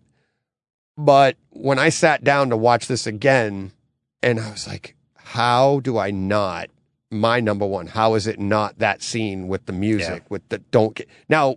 It's what's great about this scene. I dropped it to number two only because it didn't have that same music, but you don't want the music here, right? Mhm. Because this is the scene where you feel like you're in that plane. It's incredible. It is. Yeah. I mean, you, you got his breathing is really amplified uh, through through the the audio mix. Yeah. You know, you can hear him. Yeah, yeah, exactly. It's brutal. Yeah.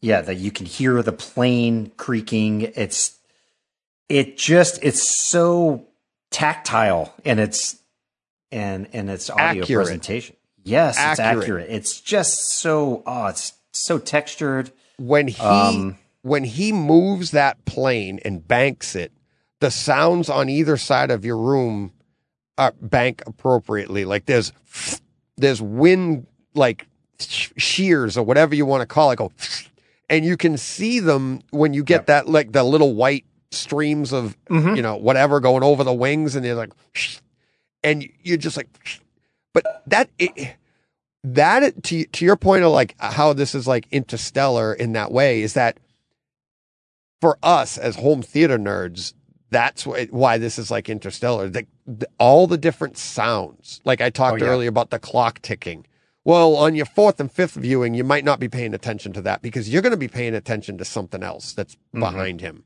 um I, I didn't even, you know, why did they perfectly place Rooster behind Maverick in that opening shot when you first see Rooster there? He's right over his head, perfectly played. I mean, there's so many details throughout this movie, but that scene of him going down that, and you know what I thought was cool? They're supposed to be in the desert, but then every time they show them, they kind of were in a canyon. But it was supposed to be, you know, so he's supposed to be banking according to the computer. So I thought it was a, I thought it was desert into a canyon back into Canyon. desert. maybe, but it was like it was amazing they found a canyon that it does the exact same route I know, Right? I, So- yeah, I mean, there's some oddities Because like when that he- that would be easy to pick apart, but when he has to go climb. When he, now there's no mountain there, so he goes to climb and he does that.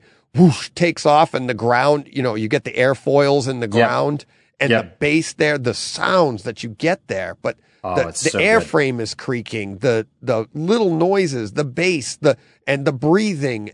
There's so much that you can just watch it over and over and not come away with the same thing twice. Yeah, and it, it, in many respects, it it's uh, similar to the you know the attack, the actual attack in that regard.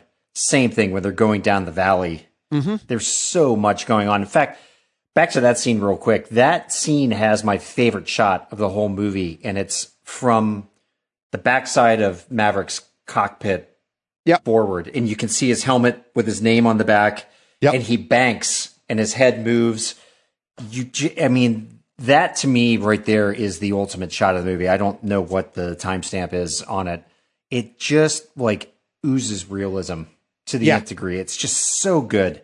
Um, and they have shots similar to that in this uh, 215 um, test run. Also, you know, Yeah. it's it's um.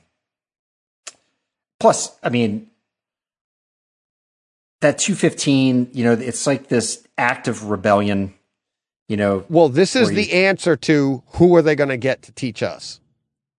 right? right? Exactly. That's the culmination of that bar scene on who are they going to get to teach us. Now, he's been teaching them all along through this movie. Nobody's taking him seriously. You Right. knew this was coming. And that's why when you get here, you don't really need the music because you're just like, yeah, I know what's coming. And and it, obviously at the end you get Warlock with the fist pump. The you know the the very muted like I've got to be professional because Yeah, like yeah like mm. It- but it's in his face too because he's like mm. and and also looking at Cy- Cyclone's face and he uh, I know. he's just like I know. it's so great. right he's like because he was the best in his class this Right. guy came in second. This guy came in second to who is his idol. Like right i deeply admire iceman. This guy came in second to iceman right? But and then you just watch that one. And 215 even the mission was still at 230 Right. and he even Yeah. beat the 215 he beat it by like 0.15 or whatever seconds or whatever but he did it faster. Hit the target with no radar no radar or what no laser guide Right, exactly. did it all by himself just Right. yeah. He, he's yeah, he pulls off the undoable basically. But Yeah. uh yeah, and that the the cyclone shots too, you know, you he first you see him kind of gulping like, oh god, you know, yeah here we go, he's going to show me up. And then you can kind of tell like he wants him to succeed, yeah but at the same time it, you, you kind of get this sense of like, hey, I don't really want him to do this. Right? Yeah. I don't want to look bad, but you can also tell where he's just like let's get this done, right? So Yeah. Oh yeah. I I have like my I I called it two minutes fifteen seconds, aka who the hell is that? Because that's what Yes. he says. He's like, Yep. who the hell is that? Because you get the beep beep, and the first time you saw this movie, you were like, you knew what was going to happen. You knew this Oh. was coming. Um, sure. And and again, like we said earlier when we are talking spoiler free, the pacing of this movie, this comes right after Iceman's death. So we Mhm. get that boom when he pushes in. And oh, speaking of that, that funeral, there was a flyover at the funeral. The first plane in the flyover goes right over you. All of them come at you, right? At the funeral. Mhm. the first plane comes over you, goes right up the middle of your room, over your head. The rest of the planes pan off on either side, over your head. Really, really nice. That's at uh, 11650. Um, but then it quiets down because now you have the, you know, you know, the solemnness of Iceman passing. Then he's talking to Penny. Very quiet scene. You go into the classroom. We still haven't picked it, you know, and now we're ramping up.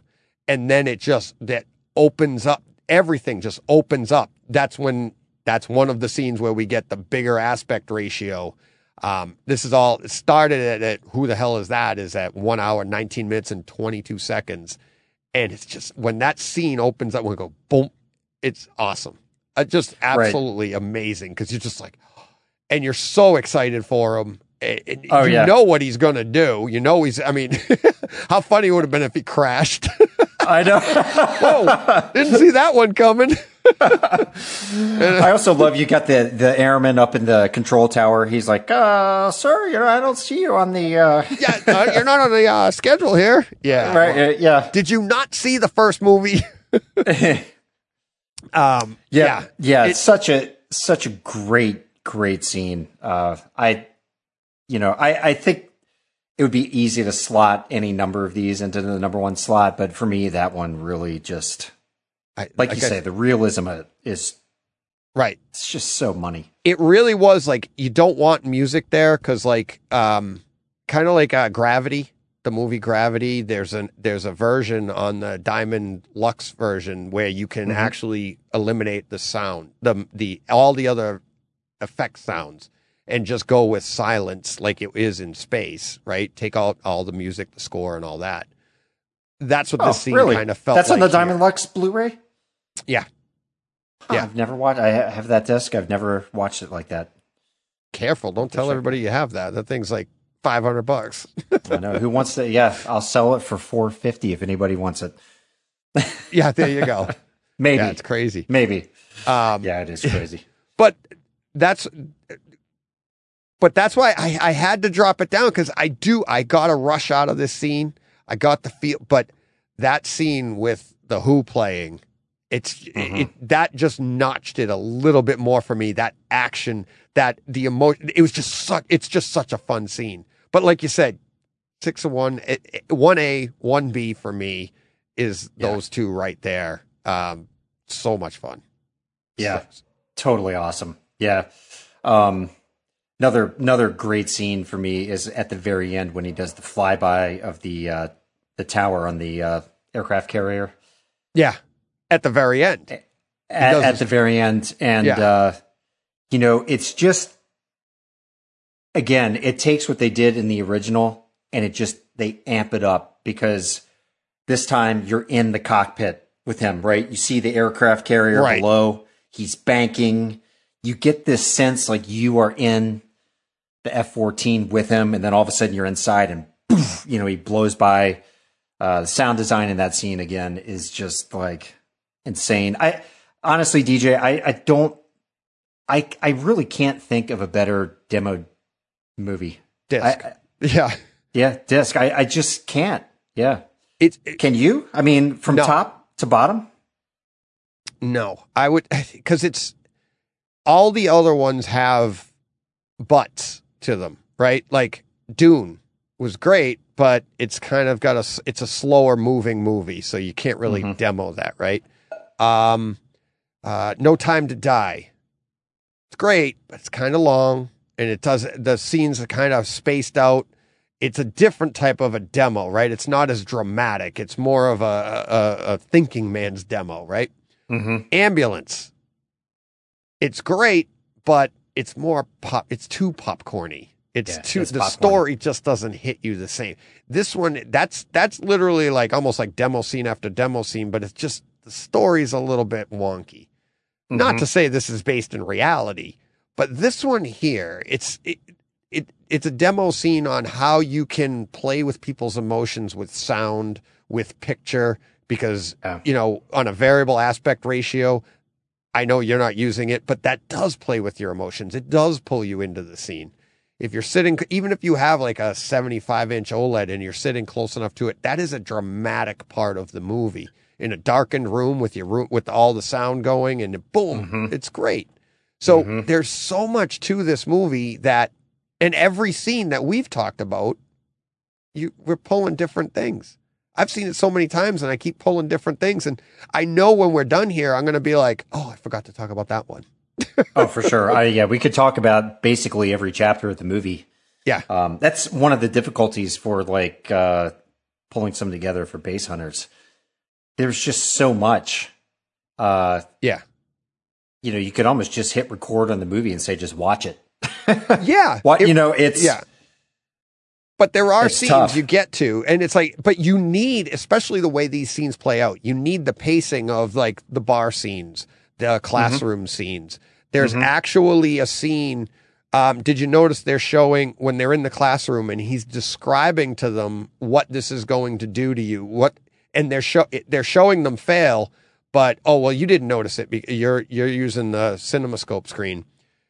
They don't go to a to the IMAX shot on some of the training shots because he's actually describing to them it's a flashback scene, almost like okay, he's in the classroom telling them, okay, this is what's going to happen to your plane, and while you it's a voiceover to them actually doing it and then failing, and mm-hmm. then remember when they're going down the run and they go, one guy hits the side of the the thing, another one pulls up too early and gets taken out Yes. by a SAM. It's all examples.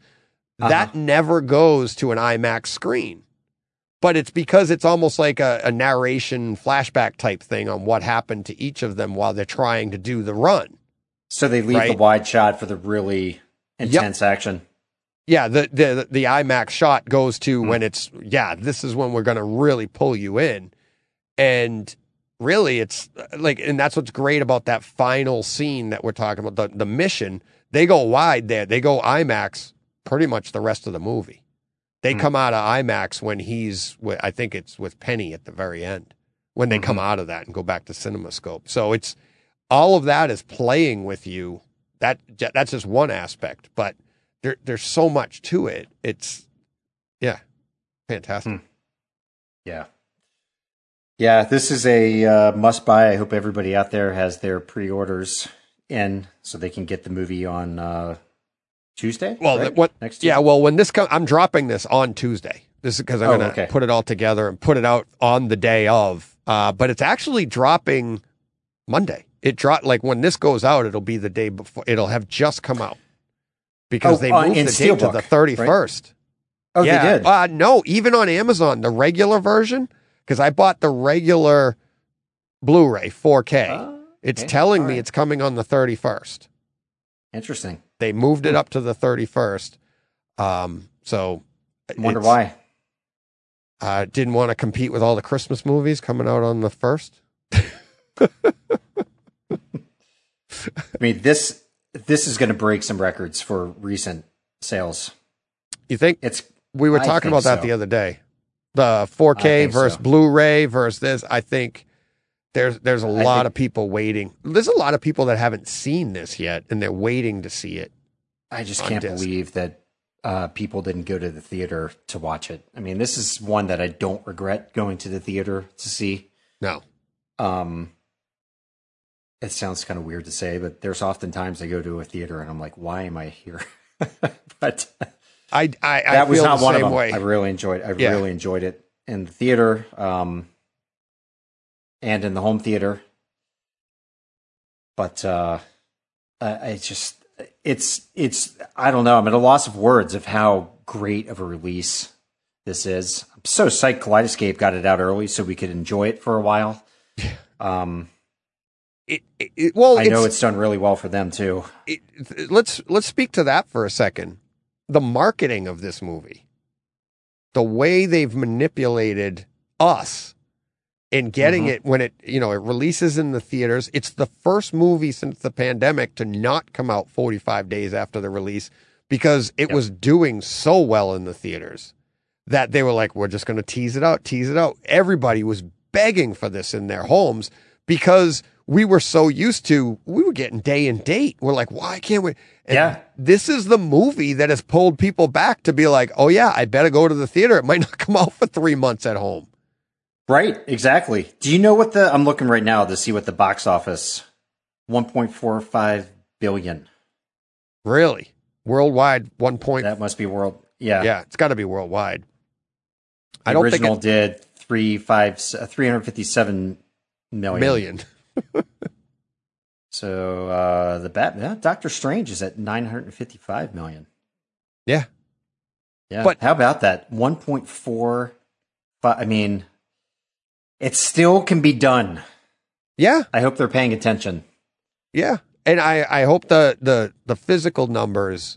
I hope they're paying attention to as well because what they released it digitally so they could cash in there and get Mhm. everybody to you know all right I need to see it eventually. And Yep. now all the physical and you know obviously I don't make any money by telling people to buy it digitally, but I think as a home theater fan this is just such a fun experience experiment to to play with it digitally and then get it and see that difference. You, it, it was just, it's so much fun, and it's Mm. it, it it really shows you the difference between the two. But it was just the way they marketed it. Like it comes out three like three months after the theater, and then they give you digitally. It's like two months now. We got to wait for the physical, and they were like, hmm you know, it, it, it's just a great job. It's the first movie to do this since the pandemic. Everybody else was I- just trying to cash in as quick as possible. Right. Um, I know the physical fans. Um, this, this has got to be killing them. This weight. Yeah.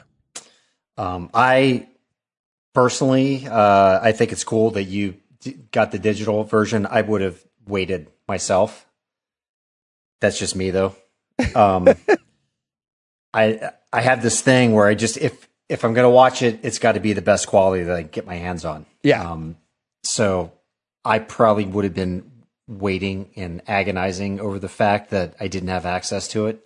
Right. But um, I've I've had people say that, and I, I I respect that opinion, and I usually that's my opinion. If I didn't see it in the theater, it was something I didn't feel worthy to buy eh, to go to the theater, right? But I still want to get it as so I wouldn't buy that digitally.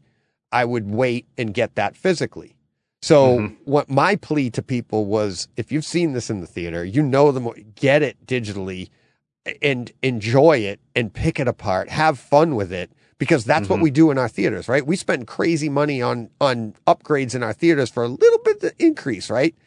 yep. What's what's 20 bucks digitally to have fun for 2 months and then when you get that it's going to enhance your physical release experience just by doing that, you know?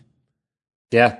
Well, I mean, eh, on the one hand, I'm kind of psyched to hear you say that you are seeing a difference I saw a Um, difference and I clearly and heard a difference. clearly heard a difference. I mean, that just kind of drives home the uh, kind of the path that I stay on, which is Yeah. you know obviously now it's with Kaleidoscape, but I can't get it on Kaleidoscape, I'm going to disc. Right. Um, yeah. I recently I did um well at the time of this airs it'll have been last week um Rings of Power mm-hmm. dropped. I'm sorry, House of the Dragon. House of House the of the Dragon. Dragons. Which How's I've not seen yet. Okay.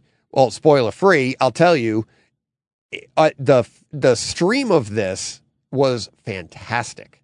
Right? The picture that everything there was debates online, your TV settings aren't right, they had dark scenes, Right, they had this that some of that. right? You see all that? E- Everything was fantastic. It looked great. If you had a properly set up display, you got to experience everything. It made 4K look like 4K should through a stream. It looked fantastic.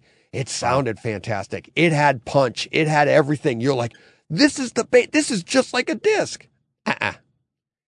When I put, I watched the final episode and I watched some other scenes as well throughout the season. Um, the the sound the the bass and the punch that's in the stream is really nice. And you'd think you see you've heard it all but you haven't. There's another layer there that all of a sudden the rumble comes up when it didn't come up earlier or it's a deeper shot when it wasn't as deep earlier. There there is a difference. And it, as good as that stream was it was a, the sound especially was a big improvement same like I said with Maverick. Like it was like a little bit of a veil lift, lifted on your screen, but the sound was just it- it's a dramatic difference between the two. Yeah, they just they compress the audio so much. Yeah. Um, And maybe maybe our ears are more sensitive to change. Also, perhaps your eyes just adjust and you don't really know what you're missing. Um, I I see. I, I I've said it before. I've my listeners are gonna be like, here he goes again. My theory is they they're compressing the crap out of the sound to save the most because most Mhm. people don't have the systems to f- hear a difference, but everybody be. has a 4K television, mhm. right? So if we can deliver the best 4K image that we can through a stream, and we'll compromise the hell out of the sound, the only people that are going to notice the difference are the people that are going to buy the physical anyways Yeah. right? So it's a compromise that they have to make. You know, it's like, I mean, to simplify it, it would be like, okay, let's take 5% off of the picture. We'll save some, save some bit rate there and we'll take 45% off of the sound. and you'll be like, nobody's really going to notice a difference unless you have the right system to actually pull out the difference. Yep. It, it really, you know what I mean? That might be a little bit dramatic, but it's kind of what it is. It's like, Well, I think I think that's exactly that's what I've been told it is. It's that Oh, okay. that big of a difference. Um, the reason why, though, I've never been able to uh, ascertain. So I think it's just studio choice, and they're probably doing exactly what you're talking about. They want it to look good um, because nobody's going to stream something that looks bad, right? correct. Right. um, because most of this is getting watched on a TV or an iPad or whatever. Right. Um, so it would make sense to try and make the video look as good as possible and dial the sound back. yeah, So exactly. Exactly. So, yeah, Um, we had a listener tweet out. Said uh, one of my listeners, one of uh, mutual follower, I should say. Hi, at, this is uh, N I K H I L at Home Cinema Geek. He says, "Hi at AV Nirvana." Top Gun Maverick is full of amazing action scenes, no surprises. But from bass hunting perspective, I love the scene where Maverick performs the mission drill with original mission parameters. Uh, so, that's got to be two, the two fifteen, right? Yeah, that's the 215 that he's talking about. Um, what do we have? When's Bass Hunters coming out? Because he he's clearly interested. I know. Uh, that's what he goes on to say. Yeah, he go would love to. Would be great to see your Bass Hunters analysis. That was- yes, and that that uh, is one of the scenes Mhm. uh, that is going to be featured. Um, pretty sure that I'm going to be going with the first, the opening uh, Mach 10, Oh, the cool. 215, and then the uh, the final attack scene. Um, you know, I have to I have to knock it down uh, to some degree, Yeah. but um, I think I'm going to let things play a lot longer. You know, I, originally I thought I would just go through and pick out little pieces Mm-hmm. but there's just so much going on. And now, as you know, uh, there's hopefully going to be some video included um, Yeah. with it with a watermark, uh, which I think really helps uh, allow me to play longer scenes rather than kind of cut from piece to piece. Right. And I think you'd probably agree. I mean, it's a lot easier when you can see what's happening and see the result of what you would be hearing. Makes it's pretty common sense. Yeah. Um, so yeah, so I'm going to let things play out a little, little bit longer. Uh, you know, like you you've pointed out, there's definitely some other material in there that might be worth showing. So you know, I'll see. Uh, and I'm hoping it all depends on when I'm leaving tomorrow because I'm going to be leaving town town for uh, for four days. So if I have time tomorrow to finish pulling this together, it's going to be out tomorrow. If not, oh, okay. So it's already as that when this goes out, it'll already be out. So check that out. hopefully, yep. Awesome. I'll be looking Yep. forward to it. I love the example that you that that you showed me of either one, the watermark or the other example. Um, I think that will add a lot because people are visually and to be able to see that and then look down and yeah, um, yeah, I was. It, it'll be a lot of fun. It is a lot of fun. Yeah. Yeah, I actually have uh let me see. I actually have a piece uploaded with a mo- watermark if you want to see a quick clip. Uh, Can I share something? yeah, So on the left-hand side of this uh, spectrogram is frequency. So you can see it starts off at five hertz down at the bottom, and our bass zone is up uh, to about 100, which is in between uh, that 63 and 140. And uh, you can see a lot of activity right there Yeah. as his engines are firing. Now, this is a 20 second uh, snapshot of time. And over on the right hand side is the most recent um, response to what uh, what's being fed into the spectrogram. That makes Yeah. sense. Can you back Um, that up a second? There was something in there that I think was, I, and I didn't mention it when we were talking, but it was one of my favorite little clips. Go ahead and let it play. He opens the door, it's right there. When he opens the door, there's some bass there, but it's on the left side of your room because he's coming through the door. Ed Harris is coming through the door. So it- it goes boom on the left where the door hits. Right. Oh, that's very cool. Yeah, and I know I'll have to go back and listen graph. to the, uh, yeah, Yeah, there it is. So he does. He throws the door open. Yeah, and you, could get s- that little notch on the graph right there. So So, that's what- about sixty hertz. So the, it looks like the increments on the left go up in what increments of 25? It's uh, I think you're at zero and then 25, 50, 75, 100. on the left. Yes. Ye- uh, yes. Okay. Uh, uh, no. Or is actually, it no. 20s and then 100 I don't is know how that's scaled. To be honest with you, Okay.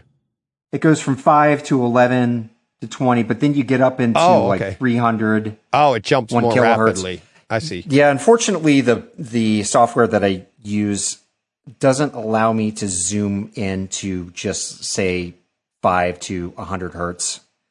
Um, kind of forces me into Todd, the it. technical term is the the bass thingy. the bass thingy, right? Oh, so here, right here, DJ is the scene I was talking about where they do a shot of the engine, Okay. so you can see the intensity of the bass. Whoop! Then they flip to the cockpit, so you can see right there when it's outside, really intense. Then they dial it back a little Yeah. as they move the camera more toward the front of the plane. Then you're inside the plane right here, Yeah. Look at that. and Yeah. you're back outside. Um, And how It's dramatic of a change it is. Like you just see that Yep. everything just drops right out. Yeah. Yep. Oh, it's spectacular. They they uh they really nailed it. And this is some really intense bass there. You can see he's hitting Mach Mach ten. So the brighter the color or the the deeper the red, what does that mean? Just louder volume?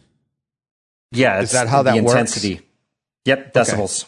So it's just more intense sound in that region. So Yeah. you know, the, this uh all of that what we were just looking at as he's breaking uh Mach 10. Let me Mach see if I can 10, back yeah. this up. Just you can see that is a lot of information from we're talking about 100 hertz. I mean, this dips right down. I mean, in my room, it's bleeding down significantly to 10 hertz. There's a lot of excitement. Yeah, you've on. got some. Yeah, Now, a lot of that has to do with my own room, um, but I can guarantee you that they have information encoded in this movie that's probably into the 20s and below. yeah. And then whatever's going on in my room, it's also blowing out down there. I mean, it's really, really deep into the infrasonics. I mean, Yeah. it's pretty awesome. Uh, so I, I had read somewhere somebody had written an early review of this movie, and they made some comment about the uh, the bass kind of bottoming out around 30 hertz. And I, I mean, Where? based on what I'm experiencing in my room, Yeah. Same here. there's proof right there. and that that's what's interesting about stuff like this is we all have different systems and that's why I, it's like I, I i saw the same thing and it's somebody i respect too and you're like you know sometimes i see it and you go yeah that guy doesn't know what he's talking about um this the people i've seen i've seen pretty respectable people say the same thing and i'm like i don't know what happened but it's you know I thought it was a great, great overall experience. I thought the the bass was fantastic, and when I see stuff like that, especially, I start thinking like, what did I do? Did I do something wrong that it made it too good? I don't know, you know. But yeah, I, I- you know, and it makes me question.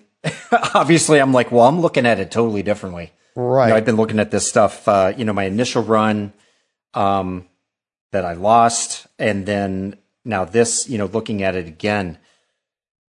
I, I- mean, it's definitely some really heavy hitting stuff, and there are moments. Um, I you know I have another uh, uh, FFT analyzer that I use that shows um, peak energy and there's definitely moments where the peak energy is hitting at like 25, 24 hertz. So I'm not sure what they were listening to or if their subs just aren't cut out for you know Yeah. handling stuff getting down that low, but it's there, folks. I mean, this is Yeah. some serious demo material, in my opinion.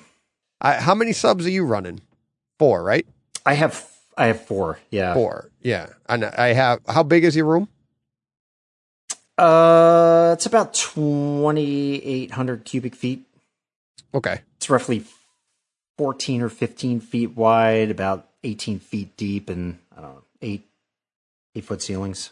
Okay. It's not a real big room.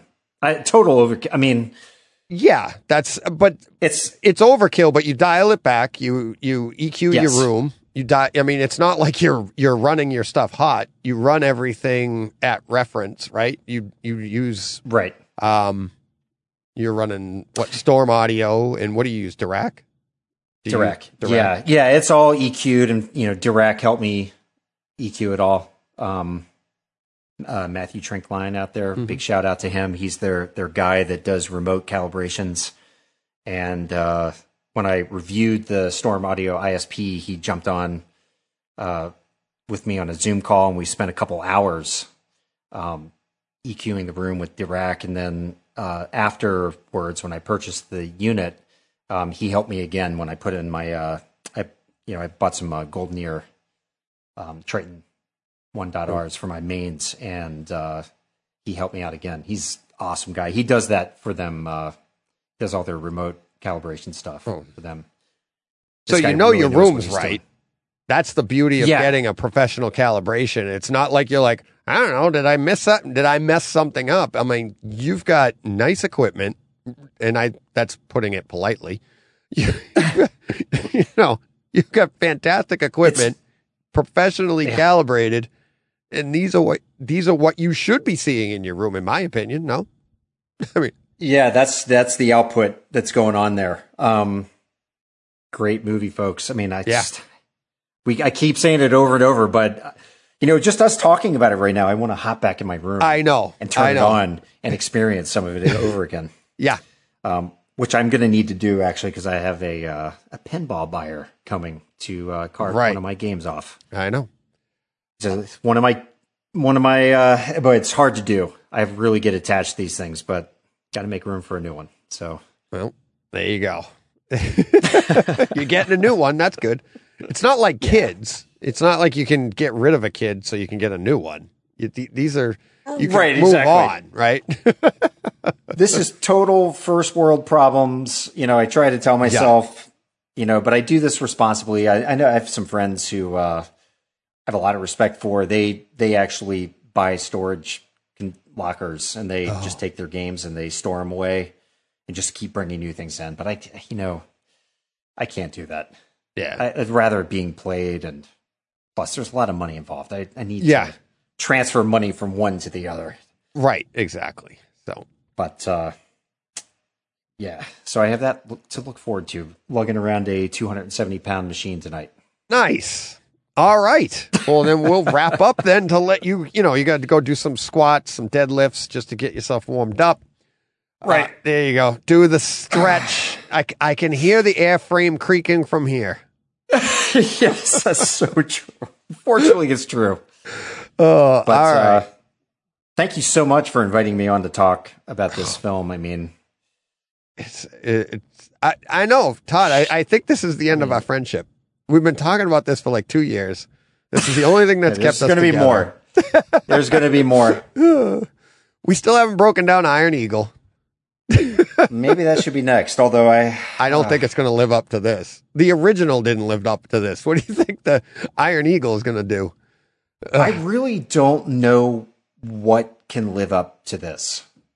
I don't know.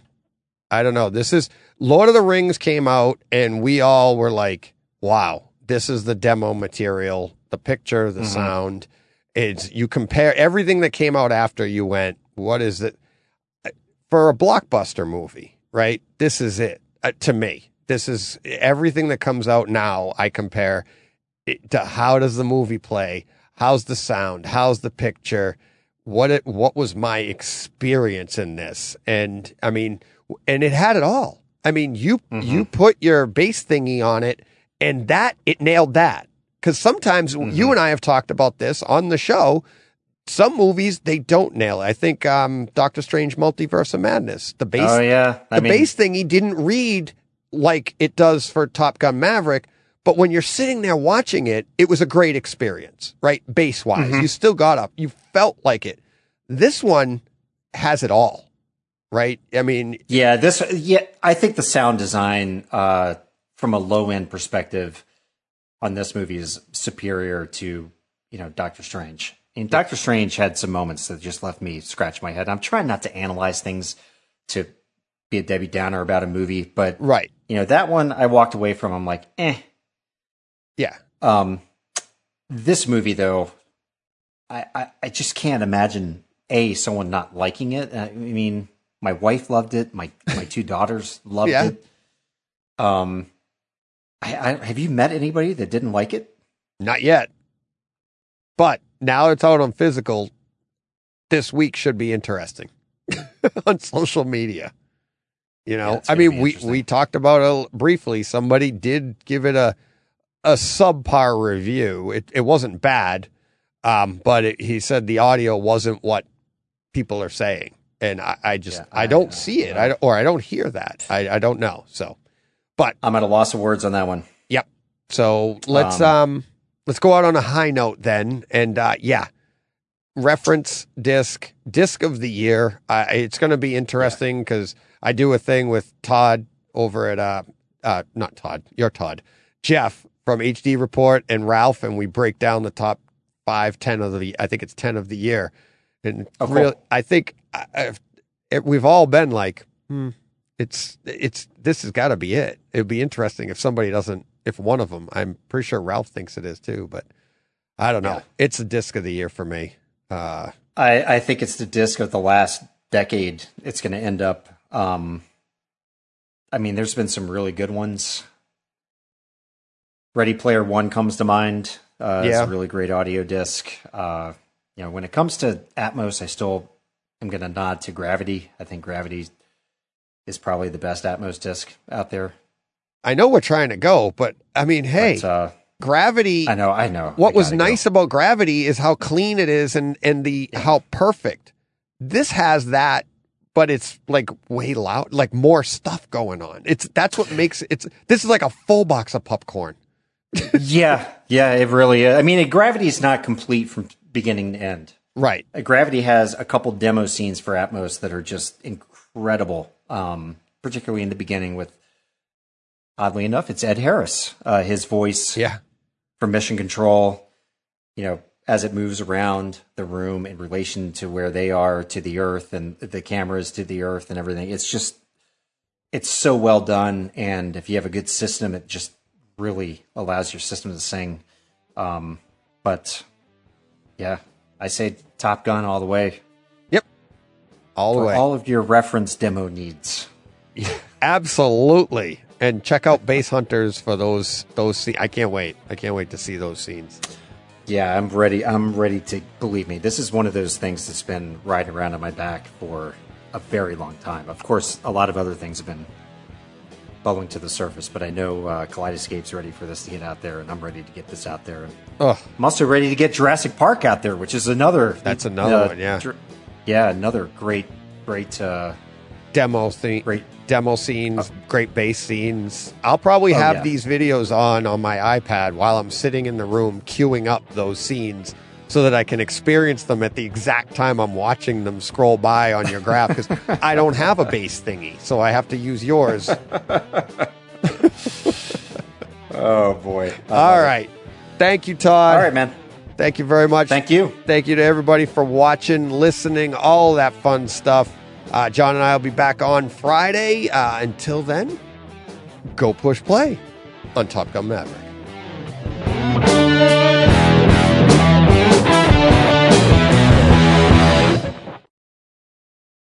Hey, Fred. This has been a Hey Fred production with theme music by Jeff Bernhardt and Throne Vault Productions.